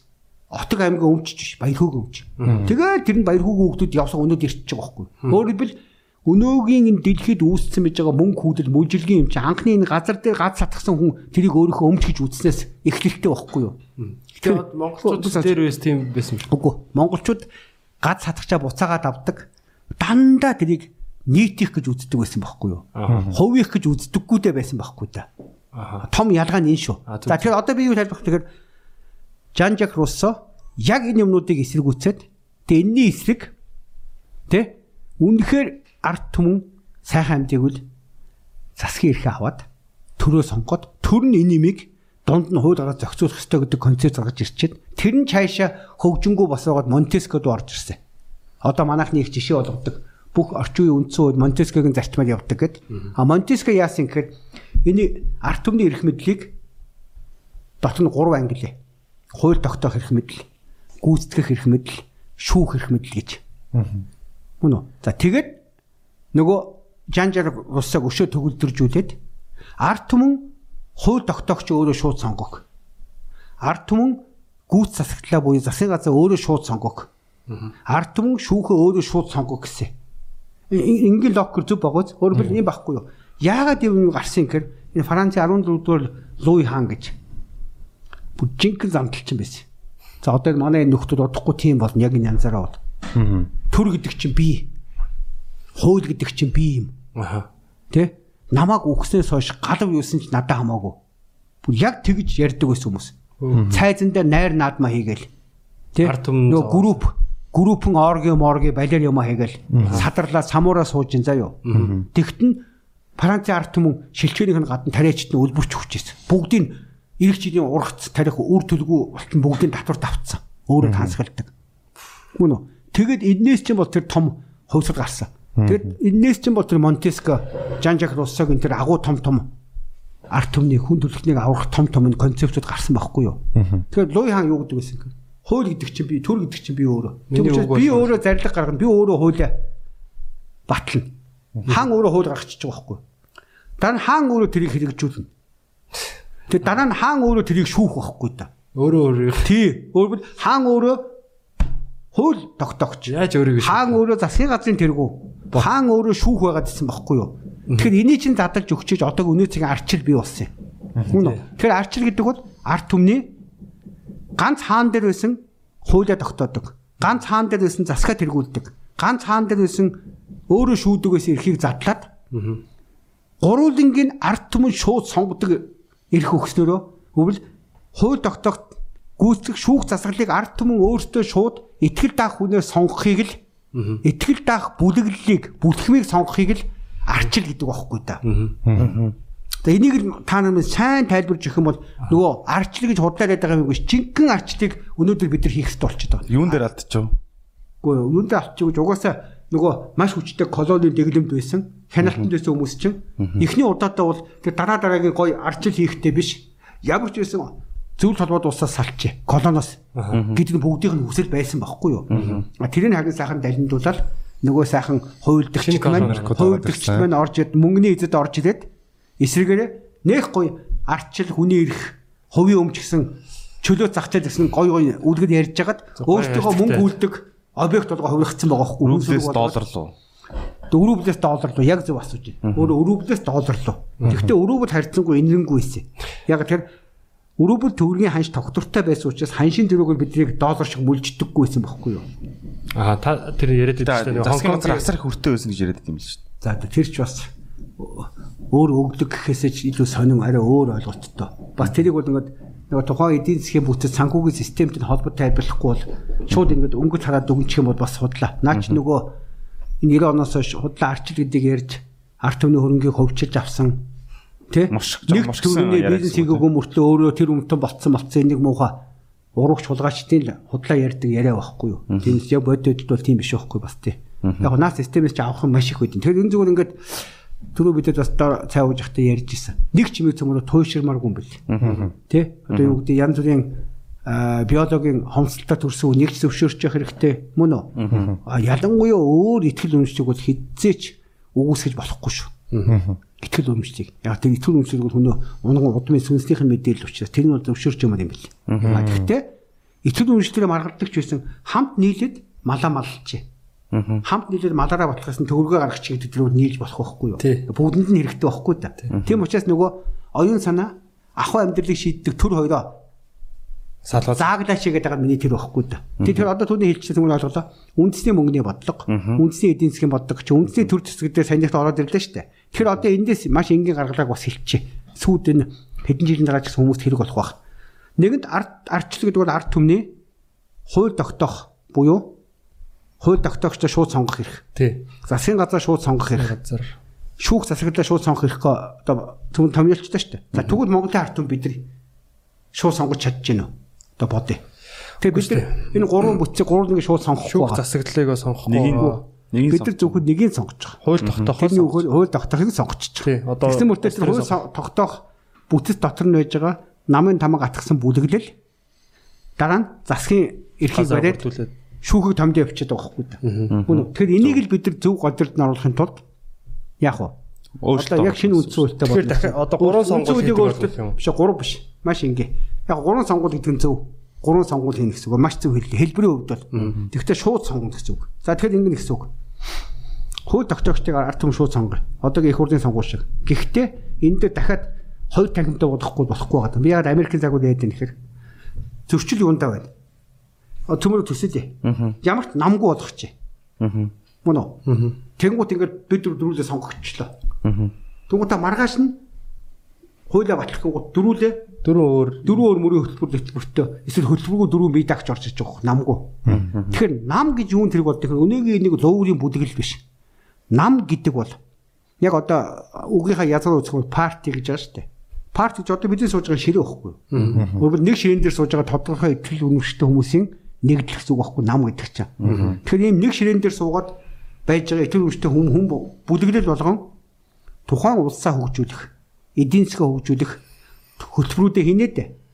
Тэгэхээр тэр тэр хөтөлбөр хийдэг think tank баригадууд эрдэмтэн мэрэгэн судлаачдыг нам гэж үзээд боловсруулагч тий. бодлого болон хэрэгжүүлэх аргачлалтай хамт боловс зөвхөн бодлого биш. Бодлогоо боловсруулна. Хэрэгжүүлэх аргачлалаа яаж хийн. хийж- Тэр нь хэрэгжүүлэх бага бүрдүүлсэн юм цог цэмийг нам гэж үзэх байхгүй юу? За тэгэнгუთ ингээд хүнээр биш. Намууд зөвхөн тэр бодлого хэрэгжүүлэх аргачлал хэрэгжүүлэх бага танилцуулаа сонгуульд орно. Тэр нь доод танхим. За шинэ одоо юу гэдэг баяр хүүгийн нам үндэсний мөнгөний бодлого, үндэсний хөгжлийн эдийн засаг, үндэсний төр засгийн бодлыг дэвшүүлсэн. Ангаргийн нам болохоор тий одоо байгаа маань болноо. Бид нар харин одоо байгаа дээр татврыг тэгж бууруулна. Зээлийн хүүг технигэд нэг өөр нэг тийм хөтөлбөртөө. Батлыг болохоор бүр үгүй ээ бүр өшөө чангатах нь. Татврыг бүр нэмнэ. Мөнгөний хатуу бодлого уулна гэд ингээд орлоо штэ. Тэгэд ард түмэн нөх хөтөлбөрүүд нь харж байгаа дэмжихээр хэд хэдэн хувь авснараа нөгөө доод танхим бүрт чинь. Аа. Тухайлбал 55 хүнтэй доод танхим. Баг хурал. Тэг баг хурал гэсэн үг. За тэнгууд дараа нь ямар ч намгүй. Яг энэ доод танхимын хөтөлбөрүүдэд хууль болгож орж ирэхэд нь хилдэж байгаа баталдаг намгүй 100000 хүн дутмаас нэгэн сонгогдох дээд танхим буюу их хуралтайгаа бас шууд сонгоч. Хоёр сонгуул явуучих Аха. Зүгээр л зүгээр конопл зөвхөн дарах юм биш те. Үгүй та биш байхгүй. Одоо шинэ чи бол 10,000 нэг. Одоо Англид нөгөө нэг юу нэг лорд тэр лордын танхим буюу нөгөө дээд танхимд байхгүй. Америкч адилхан байхгүй да. Тэгэхээр бид юу гэхээр нэг нь болохоор мөрийн хөтөлбөр өтрөөрөө тий ард түмээс дэмжлэг авчаад тэрүүгээр хамгийн анхан шатны хар ажлыг хийнэ гэсэн үг. Төслийн багуудл гэсэн үг төслийн багууд л байхгүй маш зөв. Тэгмүү даант төслийн багуудын хийсэн юм нь хянаад энэ нь болж болохгүй нэ гэж эцсийн шийдвэр гаргадаг. Жинхэнэ том эрх мэдэл нь болохоор ямар ч нам мамгүй ард түмнээс сонгох шууд сонгогдсон. Дээд танхим байх байхгүй их зөө, Их баг хуралдаа их хуралдаа. Энэ хоёроо нэг удаа подкаст сонгуул явуул болчихно. Тэнгуутаа дундуур нь дахиад эндээс сонгогдсон баг хуралдаагийн боловсон юмыг их хурланд батлаад ингээ хууль болчихлоо шүү дээ. Тэнгууд энийг хэрэгжүүлэх засгийн газрынхаа тэргүүнийг ерөнхийлөгч гэд нэрлээд ард түмэн шууд сонгочихно. Тэгэхээр эндээс хамаг болчихвол ард түмэн дахиад өөрөө шууд сонгочих жоож Тийм байна. мөн үү? За тэгчингуудаа дараа нь дахиад альва хуулиуд нь шүү дээ. Ард түмний сайн сайхны төлөө батлагдах ёстой. Эрүүгийн хуулиас бусдын шүү. Ойлгож байна те? Эрүүгийн хууль бол нөгөө ард түмнийг хамгаалаад бузар булаа гэм тэрэг мөрөг хүүхд төвчгээлэгч биш тэгээ тэдэн зохицуулсан юм болохоос биш. Бүх иргэний эрх зүйн анхтууд бол дандаа ард түмний талд банкны эсрэг, засгийн газрын эсрэг, их хурлын эсрэг байх хэрэгтэй байхгүй? Өөрөвл дарангуул үс тэд нар ард түмийг мүлчихгүйгээр хамгаалсан хуулиуд гарах хэрэгтэй байхгүй да. Мөн одоо манай хэсэг байгаа даа дээ. Тийм багт. Тэгэхээр тэр ард түмний төлөө гарсан хуулиудыг засгийн газар хэрэгжүүлэхдээ засгийн газар ч хууль хэрэгжүүлэх байгуулагч ерөнхийлөгч Тийм арт түмнээ хуураад буруу хэрэгжүүлэхөө гэдгийг хяндаг шүүхийн арт түмэн дахиад өөрсдөө сонгочих واخгүй бүх шатны шүүгчээ. Америк бүх шатны шүүгчээ сонгодог байхгүй юу? Америкт үү? Тийм шүү дээ. Та нуугаад үз. Америкч болохоор ерөнхийлөгчөө сонгогдож байгаа. Конгресс конгресс яг саяхан явж байгаа. Сонгож байгаа. House of Representatives яг сонгож. Яг саяны завгүй. Яг энэ гурвыг ингэ сонгодог тийм. Тэгээд дээр нь шүүгчийг сонгож байгаа. Шүүгчээ аа. Тийм учраас одоо харж байна. Шүүгчээ сонгох. Виржиниа мужийн шүүгч шүү дээ. Аа. Тэр чинь нэг мужийн шүүгч байхгүй юу? Тэгэхэд nationwide сонгогдсон Трампын зарилэгт хориг тавиад хүчинг болгочихж байгаа байхгүй? Аа. Яг гэдэг Трампаар томдогдоогүй Виржиниа мужийн ард түмнээс шууд сонгогдсон хүн байхгүй юу? Шүүгч.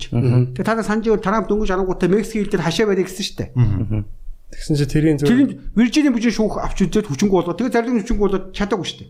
Тэгэхээр засгийн газраа бас яг нийт баланс- 50 хэдэн мужаасаа сонгогдсон ард түмнээс шууд сонгогдсон ерөнхийлөгчийг 50 хэдэн мужийнх нь нэг мужийн шүүгч хүчингү болох хэрэгтэй гэдэг чинь жинхэнэ арчил байгаа байхгүй юу? Тэр хуулиараа Тэг тийм байхгүй хуулиараа. Тэгэхээр одоо яг энэ хийхэд тулд бид нар юу гэхээр их баг хуралдааг ард түмэн шууд сонгочих. Баг хуралдаа нь нам. Ямар ч хөнгүүгээр, намын хөтөлбөрөөр. Дараа нь дээд танхим буюу их хуралдаа нь болохоор ямар ч намгүйгээр. Тэгэн бол Монголын ард нам тоогдох болчих واخгүй даа. А нам гэдэг нь зөвхөн мань мич юм нэг санаа зовж идэг мөнгөний боддог эдийн засгийг ярьдаг хүмүүсийн 3 4 хүн бүлхэн болж хөвлөн штэ. Мөн үү? Ингээд ард түмэнд юусаа уус дээр нам ямар ч хэрэггүй болчихно. Зөвхөн тодорхой хэмжээний сонирхолтой хүмүүс намаа болгоод хөтөлбөр доо танхимаа бүрдүүлчихдэг. Тэрийг ямар ч намгүй сонгогдсон та нар ороод төлөөлөө хянаа суугаад хууль хоёр шаттай болохоор хуулийн хулгай байхгүй болчихно. Хууль чанартай болчихно. Тийм бооч. За тэнгуутаа дараа нь тэр хууль маань ард түмлөө батлагдсан сайн хуулигаа нөгөө ард түмэн сонгогдсон засгийн тэргүүн ерөнхийдөө шууд хэрэгжүүлэх хэрэгтэй. Хэрэгжүүлэхдээ хуулиа биелүүлээгүй гэдэг нь ард түмнээ шууд сонгогдсон шүүх нь янч гэсэн үг байхгүй. Тэгээ энийг л бид нар одоо яриад байгаа нь нөгөө үндэсний төрт ёс гэдэг байгаа. Тэгэхээр гурван үндэсний байгааз үндэсний мөнгөний бодлого, үндэсний хөгжлийн эдийн засаг, үндэсний төрт ёс. За энийг ингэж цогцороо хийх юм бол юу хийх гээд байгааг нь мөнгө. Тэ? Биш ээ. Юу хүсэж байгаа гэдэг нь болохоор үндэсний мөнгөний бодлого. Мөнгө хөлдгийг зогсооё. Энэ хуримтлагдсан өрнөөс бүгдийг өөрчөө цэвэрлж нэг салын хог новчноосоо. Тэгээ цаашдаа мөнгө хөлдгүү тогтолцоогоор мөнгөөр дутагдахгүй сайхан болоод хөгжөөд явъя.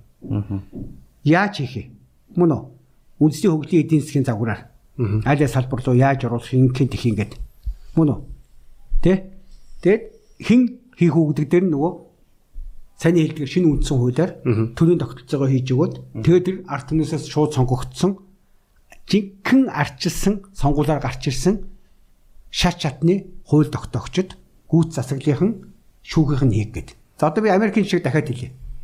Бүх насаар нь шүүгчиг тэ сонгодог, Тий. томилдог байгаа. Сонгодог, тий. томилдог. За ялангуяа сонгодог. Яагаад бүх насаар нь сонгодог юм гэхээр хүн тодорхой хугацаа тавьчихаар дараагийн хугацаа хугацаанаас болоод шудаг ус хандах гэдэг юм бэл. Хүн үү? Явахын өмнө Тийм учраас бүх насаар нь тавьчаад тэр нь гэхдээ бүх насаараа байна гэсэн үг биш. Хэрэг төв хэрэг төвөгт оролцвол аваа ичэн штэ. Гол нь тэр хүнд нөгөө эрх нь хангалттай өсвөчөөс хин нэгэн ерөнхийлөгч хин нэгэн ерөнхий сайд Огцруулна гэсэн юм байхгүй. Сенатын гишүүс хамаарахгүйгээр нөгөө чинь зоригтой ард түмний хадад хуулиа дагаж ажилтдаг байхгүй юу? Аа. Мөн үү? Тэгэхээр яг одоо бид нар яг энэ төгс тогтсон үндийг авах. Энэ гэхдээ ингээ үзэхэр та нар тэр Джек Федебордын номыг уншаарай. Сүүлээ гарсан. Яг Америк үндсэн үйл өөрөө манай их засаг гэдгийг баталсан байгаа байхгүй за, Тийм учраас бид нар үндсний төр зас гэдэг байгаа нь тий. Яг манай их засаг өөрөө байхгүй да энэ өөрөө. Их засаг болохоор хүмүүс нөгөө нэг Америк үндсэн шиг ингээд бүр артикл артиклаар нь бичээгүй учраас ингээд идэг. Айгуугаа зарчмаа ингээд томьёоцсон хэдхэн залтын гүн ухаанаараа тайлаад ингээд заддаад ойлгочихгүй. Бүр заавал цагаан цаасан дээр нэгийг нэг тэд баруун тийшээ 3 алах хойшоо 2 алах малах гэсэн тийм маягаар нь хараад байгаа байхгүй. Мөн үү? Одоо тэгээд үний нэг за Америкийн засаглалыг ингээд харахаар би бол ингээд ерөнхийлөгчийн засаглалтаа орно гэж баг ойлгоод байгаа шүү дээ. Ерөнхийдөө засаг мөн шүү дээ. Ерөнхийлөгчийн засгийн газраа удирдах. Засгийн газар ерөнхийлөгч нь удирдах байгаа байхгүй юу? А тиймээс ч Америк бол яг арчлалын суурь нь бас сайн байгаа. Ганцхан юу юм гэхээр Конгресст буюу хууль тогтоох бүтцэд нь мөнгө хэвлэх байсан юм 1913 онд хувийн банкудад алдсан том эмгэнэл байгаад байгаа болохоос биш. Төрийн тогтцооны арчсан тогтцоогоор бол бүр англи манглиас илүү байхгүй да. Яг тэр английн колоничлын эсрэг өөртөө тэмцэж. Английн хааны одоо нэг залтай загвар шүү дээ. Хаан цаана сэмхэн суучаад тэгээ лордын тангим гэдэг танги англи бол бүр залтай худлаа тогтолцсон дээ. Ингэж байгаа. Доотлын тэр парламент нь бол ард түмнээсээ сонгогдсон намаар тэр пропорционалаар явчихж байгаа намаараа. Тэгээ дээд тангим болохоор хяндаг гэсэн мөртөө тэр нь болохоор хизээч ард түмэн биш. Английн лордын тангимын чинь 50% нь ухсаа залгадаг байхгүй юу? А, Тий. Яг нь язгууртны нөгөө Ухсаа залгана. Өөрөөр би нөгөө анх газар дээр хатгачаа газар хүнд өгчдөг шиг би нэг лорд болцсон бол лордын суудлаа хүүхдээ өгөөд яваад байгаа байхгүй. Жиг муухай зайлтай дарангууд нь эцдүүд гэдэг, тий. тий. Хоёрдугаарт нь үлдсэн 50% нь 25% нь шүү дээ. Мөн 25% нь бас нэг насаараа байдаг байхгүй. А Тухайн хүн орж ирчээд лорд болцсон бол нэг нь угсаа залгаж штэ. Тэгэхээр нэг насаа. А гуравдугаарх нь болохоор 25% нь хаяа шинжигдэж орж ирдэг. Бүр тэгж нарийн нөгөө дээд ангин дарлагч ангин өөрсдийг хамгаалсан байх байхгүй юу. Хохируулахгүй байхаар тий. 75% нь бол ямар нэг өдөө тогтвортой нөгөө хөрөнгө мөнгөний эзэд олигархууд нь тэгээ байж идэг тогтолцоо байхгүй юу. Цай зийдэт юм тий. Тий. Тий арт түмэнд л байхгүй тий арт түмэндээ газараа Тий. түрээслээл Тий, одоо тий. татварлаа л гэж. Тэг газаа түрээслээ байл тэгээд байж идэг тий. Тийм болохоор одоо саний хэлээд байгаа бид нар альва юм ингээд нөгөө тэгтээ нөгөө монголчууд миний их баярлаад байгаа юм. Та та нартай ч гэсэн яриа суухад ямар ч гоё сэрцгээсэн залуу хүмүүс хүн зөнгөөрөө ингээд мухарцнаа мэдчихдэг байхгүй юу. Тэгээ мухарцаа мэдчихэд гарц хайж эхэлдэг. Оюун санааны үед би хийн ямар удантай хийн миний сэтгэл юу ингээд тэрийг хайна. ахуй амьдралын хувьд би одоо энэ миний энэ тий хоол ундгүй байгаа өөр зээрэнд одоо эндээ санаа зовоод гарц хайж эхэлнэ. Та нар хамтын амьдралын хувьд бол үнэхээр тэр бид нар төр мөрөө байгуулад гоё эвтэй нартай өдөрдөгтэй байж чадж гэсэн энэ гурван хайгуул шүү дээ. Оюун санааны хайгуул, ахуй амьдралын хайгуул, аятайхан төртөө байх гэсэн гурван хайгуул бол гуруула байнга явж идэг юм баггүй юу. Тэр монголчууд өнөөдөр бүр яг тийм хайгуулынхаа шатанд ирсэн учраас бид эдийг хийж байгаа подкаст ч гэсэн за сонссон хүмүүстүүд маш их үр дүнгээ өгөндөө. Бид нар ерөнхийдөө бүх оншийн тэгээ өшөө бас нэг юм ярихад он тэгэхээр ингээ манайхан ингээ буруу ойлгоод идэв. Монгол үгийн язгуур утгаа тайлхаа болцсон. Онох. Онол гэдэг бол онж олох гэсэн үг байхгүй юу? Онож олсон гэсэн утга. За хизээ онож олдгийг хэрэг онш зөв тавихаас байхгүй юу? Хоёул нэг язгууртай шүү дээ. Онш. Аа. Онсон тий. Тий, онш. Онож оншилсан гэсэн үг шүү дээ. Тэнгуута онж онссон юмгаа онож олоод засна гэсэн үг байхгүй юу? Тэр онш онол хоёр бол адилхан утгатай. Тэр ингэсэн үг. Одоо шинэ миний ингээд юу дээ. Толгоо өвдөд шүү дээ. Тэнгуут ингээд багада даарч байгаад энэ хялгсан судсууд хагарцаа содод өвдөд ийн үү? Эсвэл шингийн юм их уугаад бөөр лөө ачаал өгөө толгоо өвдөд нүгдээ би онч хэрэгтэй дээ. Мөн үү? Толгоо өвдөж байгаа симптом нь адилхан байхгүй илэрлэн. Гэхдээ би шингэнэ ихтүүлээ бөөрнөөс бөөрний даралтай хэсэг толгоо өвдөд иж болно. Эсвэл хүүхд байхдаа нөгөө мэдхгүй годомжинд хамаа намаагүй толгойн үссэн явдаг ч юм уу усанд орчод гүүж хайж байгаа хөнгөчгөр насны эцэст ингээд нөгөө хялгсан суудууд нь дээ. өвдөг өрдөг мөрдөг хуучтай болцсон байж болно доо. Тэгэхээр би яг оншоо зөв тогтоогод бөөрнөөс болж ийнэх юм уу шингэнэ багсгаад бөөрний юм уучна. Мөн үү? А тэгээд даралт ихсэн даралт ихсэнгүү толгоо өвдсөн мэн гэдээ оншилчихна. Тэгэхгүй Багдад ихсэн гэх юм бол би арай жоох өөр юм бодно доо. Тэгэхээр би Багдад ихсэн юмгаа бөөргөө оншилчих юм бол би тэгээд э, Нэг оншоо буруу тавьсан учраас эмчилгээ буруу болчихно. Хоёлоо шиж болох юм. Дэмжээс асуухтаа буруу болчих واخгүй. Тийм хоёлоо байж болохгүй واخгүй. Толгой өвж байгаа чинь заавал нэг онш нэг байгаа шүү дээ тодорхой онш. Тэг би юу хэлэх гээд нэхэр альва улс орон үүсцэн байж байгаа нөхцөл байдалтай зөв онош тавихгүй бол тийм буруу тухайн өвчтөе хүн өгдөгтэй адилхан тухайн улс сүрчдэг байхгүй да. Тэгэхээр одоо миний яриад байгаа үндэсний мөнгөний бодлого, үндэсний эдийн хөгжлийн эдийн засаг, үндэсний төр засгийн нэмийг л хийхгүй тохиолдолд нөгөө 30 жил буруу явцсан юм маань өвчин чинь улам хүндрээд нөгөө 30 жил явсан оншоо зөв тавихгүй байгаа учраас бүгдээрээ ингээд нөгөө улсынхаа хувьд сүрэх гээд байгаа байхгүй да. Яг гоо хүнийхээ хувьд бол бид нар аль нэг улсын иргэн ч юм уу хамжлагуудад үлдчих бах. Магадгүй хятадын нэг аль нэг мууж болд юм уу, Оросын дагаар ордог ч юм уу. Хүнийхээ хувьд бол бид нар үр хөвгтүүд маань тэр нэг баахан үний өмнө загнуулсан, задуулсан ч юм өрөнд барьцаад гэсэн юу ч хийж моглох байхгүй юу. Тийм. А улсынхаа хувьд бол ингээд сүрч Монгол улс гэдэг нь байхгүй болд юм эсвэл бүр колон болдог, бүр төгс колон болдог ч гэдэм Нэг эзэн бий байх. Аль нэг улсын иргэн мэрэгэн Батүлэг Баянхүүгийн үр хүүхдүүд ангараг үр хүүхдүүд бол амьдаа цаашаа мэдээж хороогийн жам юм чи явах л байх л да. Тийм учраас бидний санаа зовоод бүгд бид ингээ бүгдээ нийлж яриад байгаа юм маань ерөөсөө цөмөрөө нь улсаа авч үлдээ. Улс чинь бид өөрсдөө Тийм шүү дээ. Тэгээ цөмөрөө айгүй чухал энгийн юм. Газар нутгийнхаа эзэн. Үс түрүү ярьсан эдийн засгад бол газар хүн хоёрын харьцаа гэж. Хүн бид нар өөрөө мөртөө газар алчаад тэр газраа мөнгө харийн мөнгө үлэхтийн барьцаа дотоодын мөнгө үлэхтийн барьцаа тавьчихад байгаа учраас тэрийгэ засал гэдэг байгаа байхгүй. Тэрний тулд саний яриад байгаа маш энгийн үндэсний мөнгөний бодлого, үндэсний хөгжлийн эдийн засаг, үндэсний төр зөсөө дахин шинээр сайхан байгуулах гэдэг. Ийм л энгийн юмнууд байхгүй юм бол. Тийм.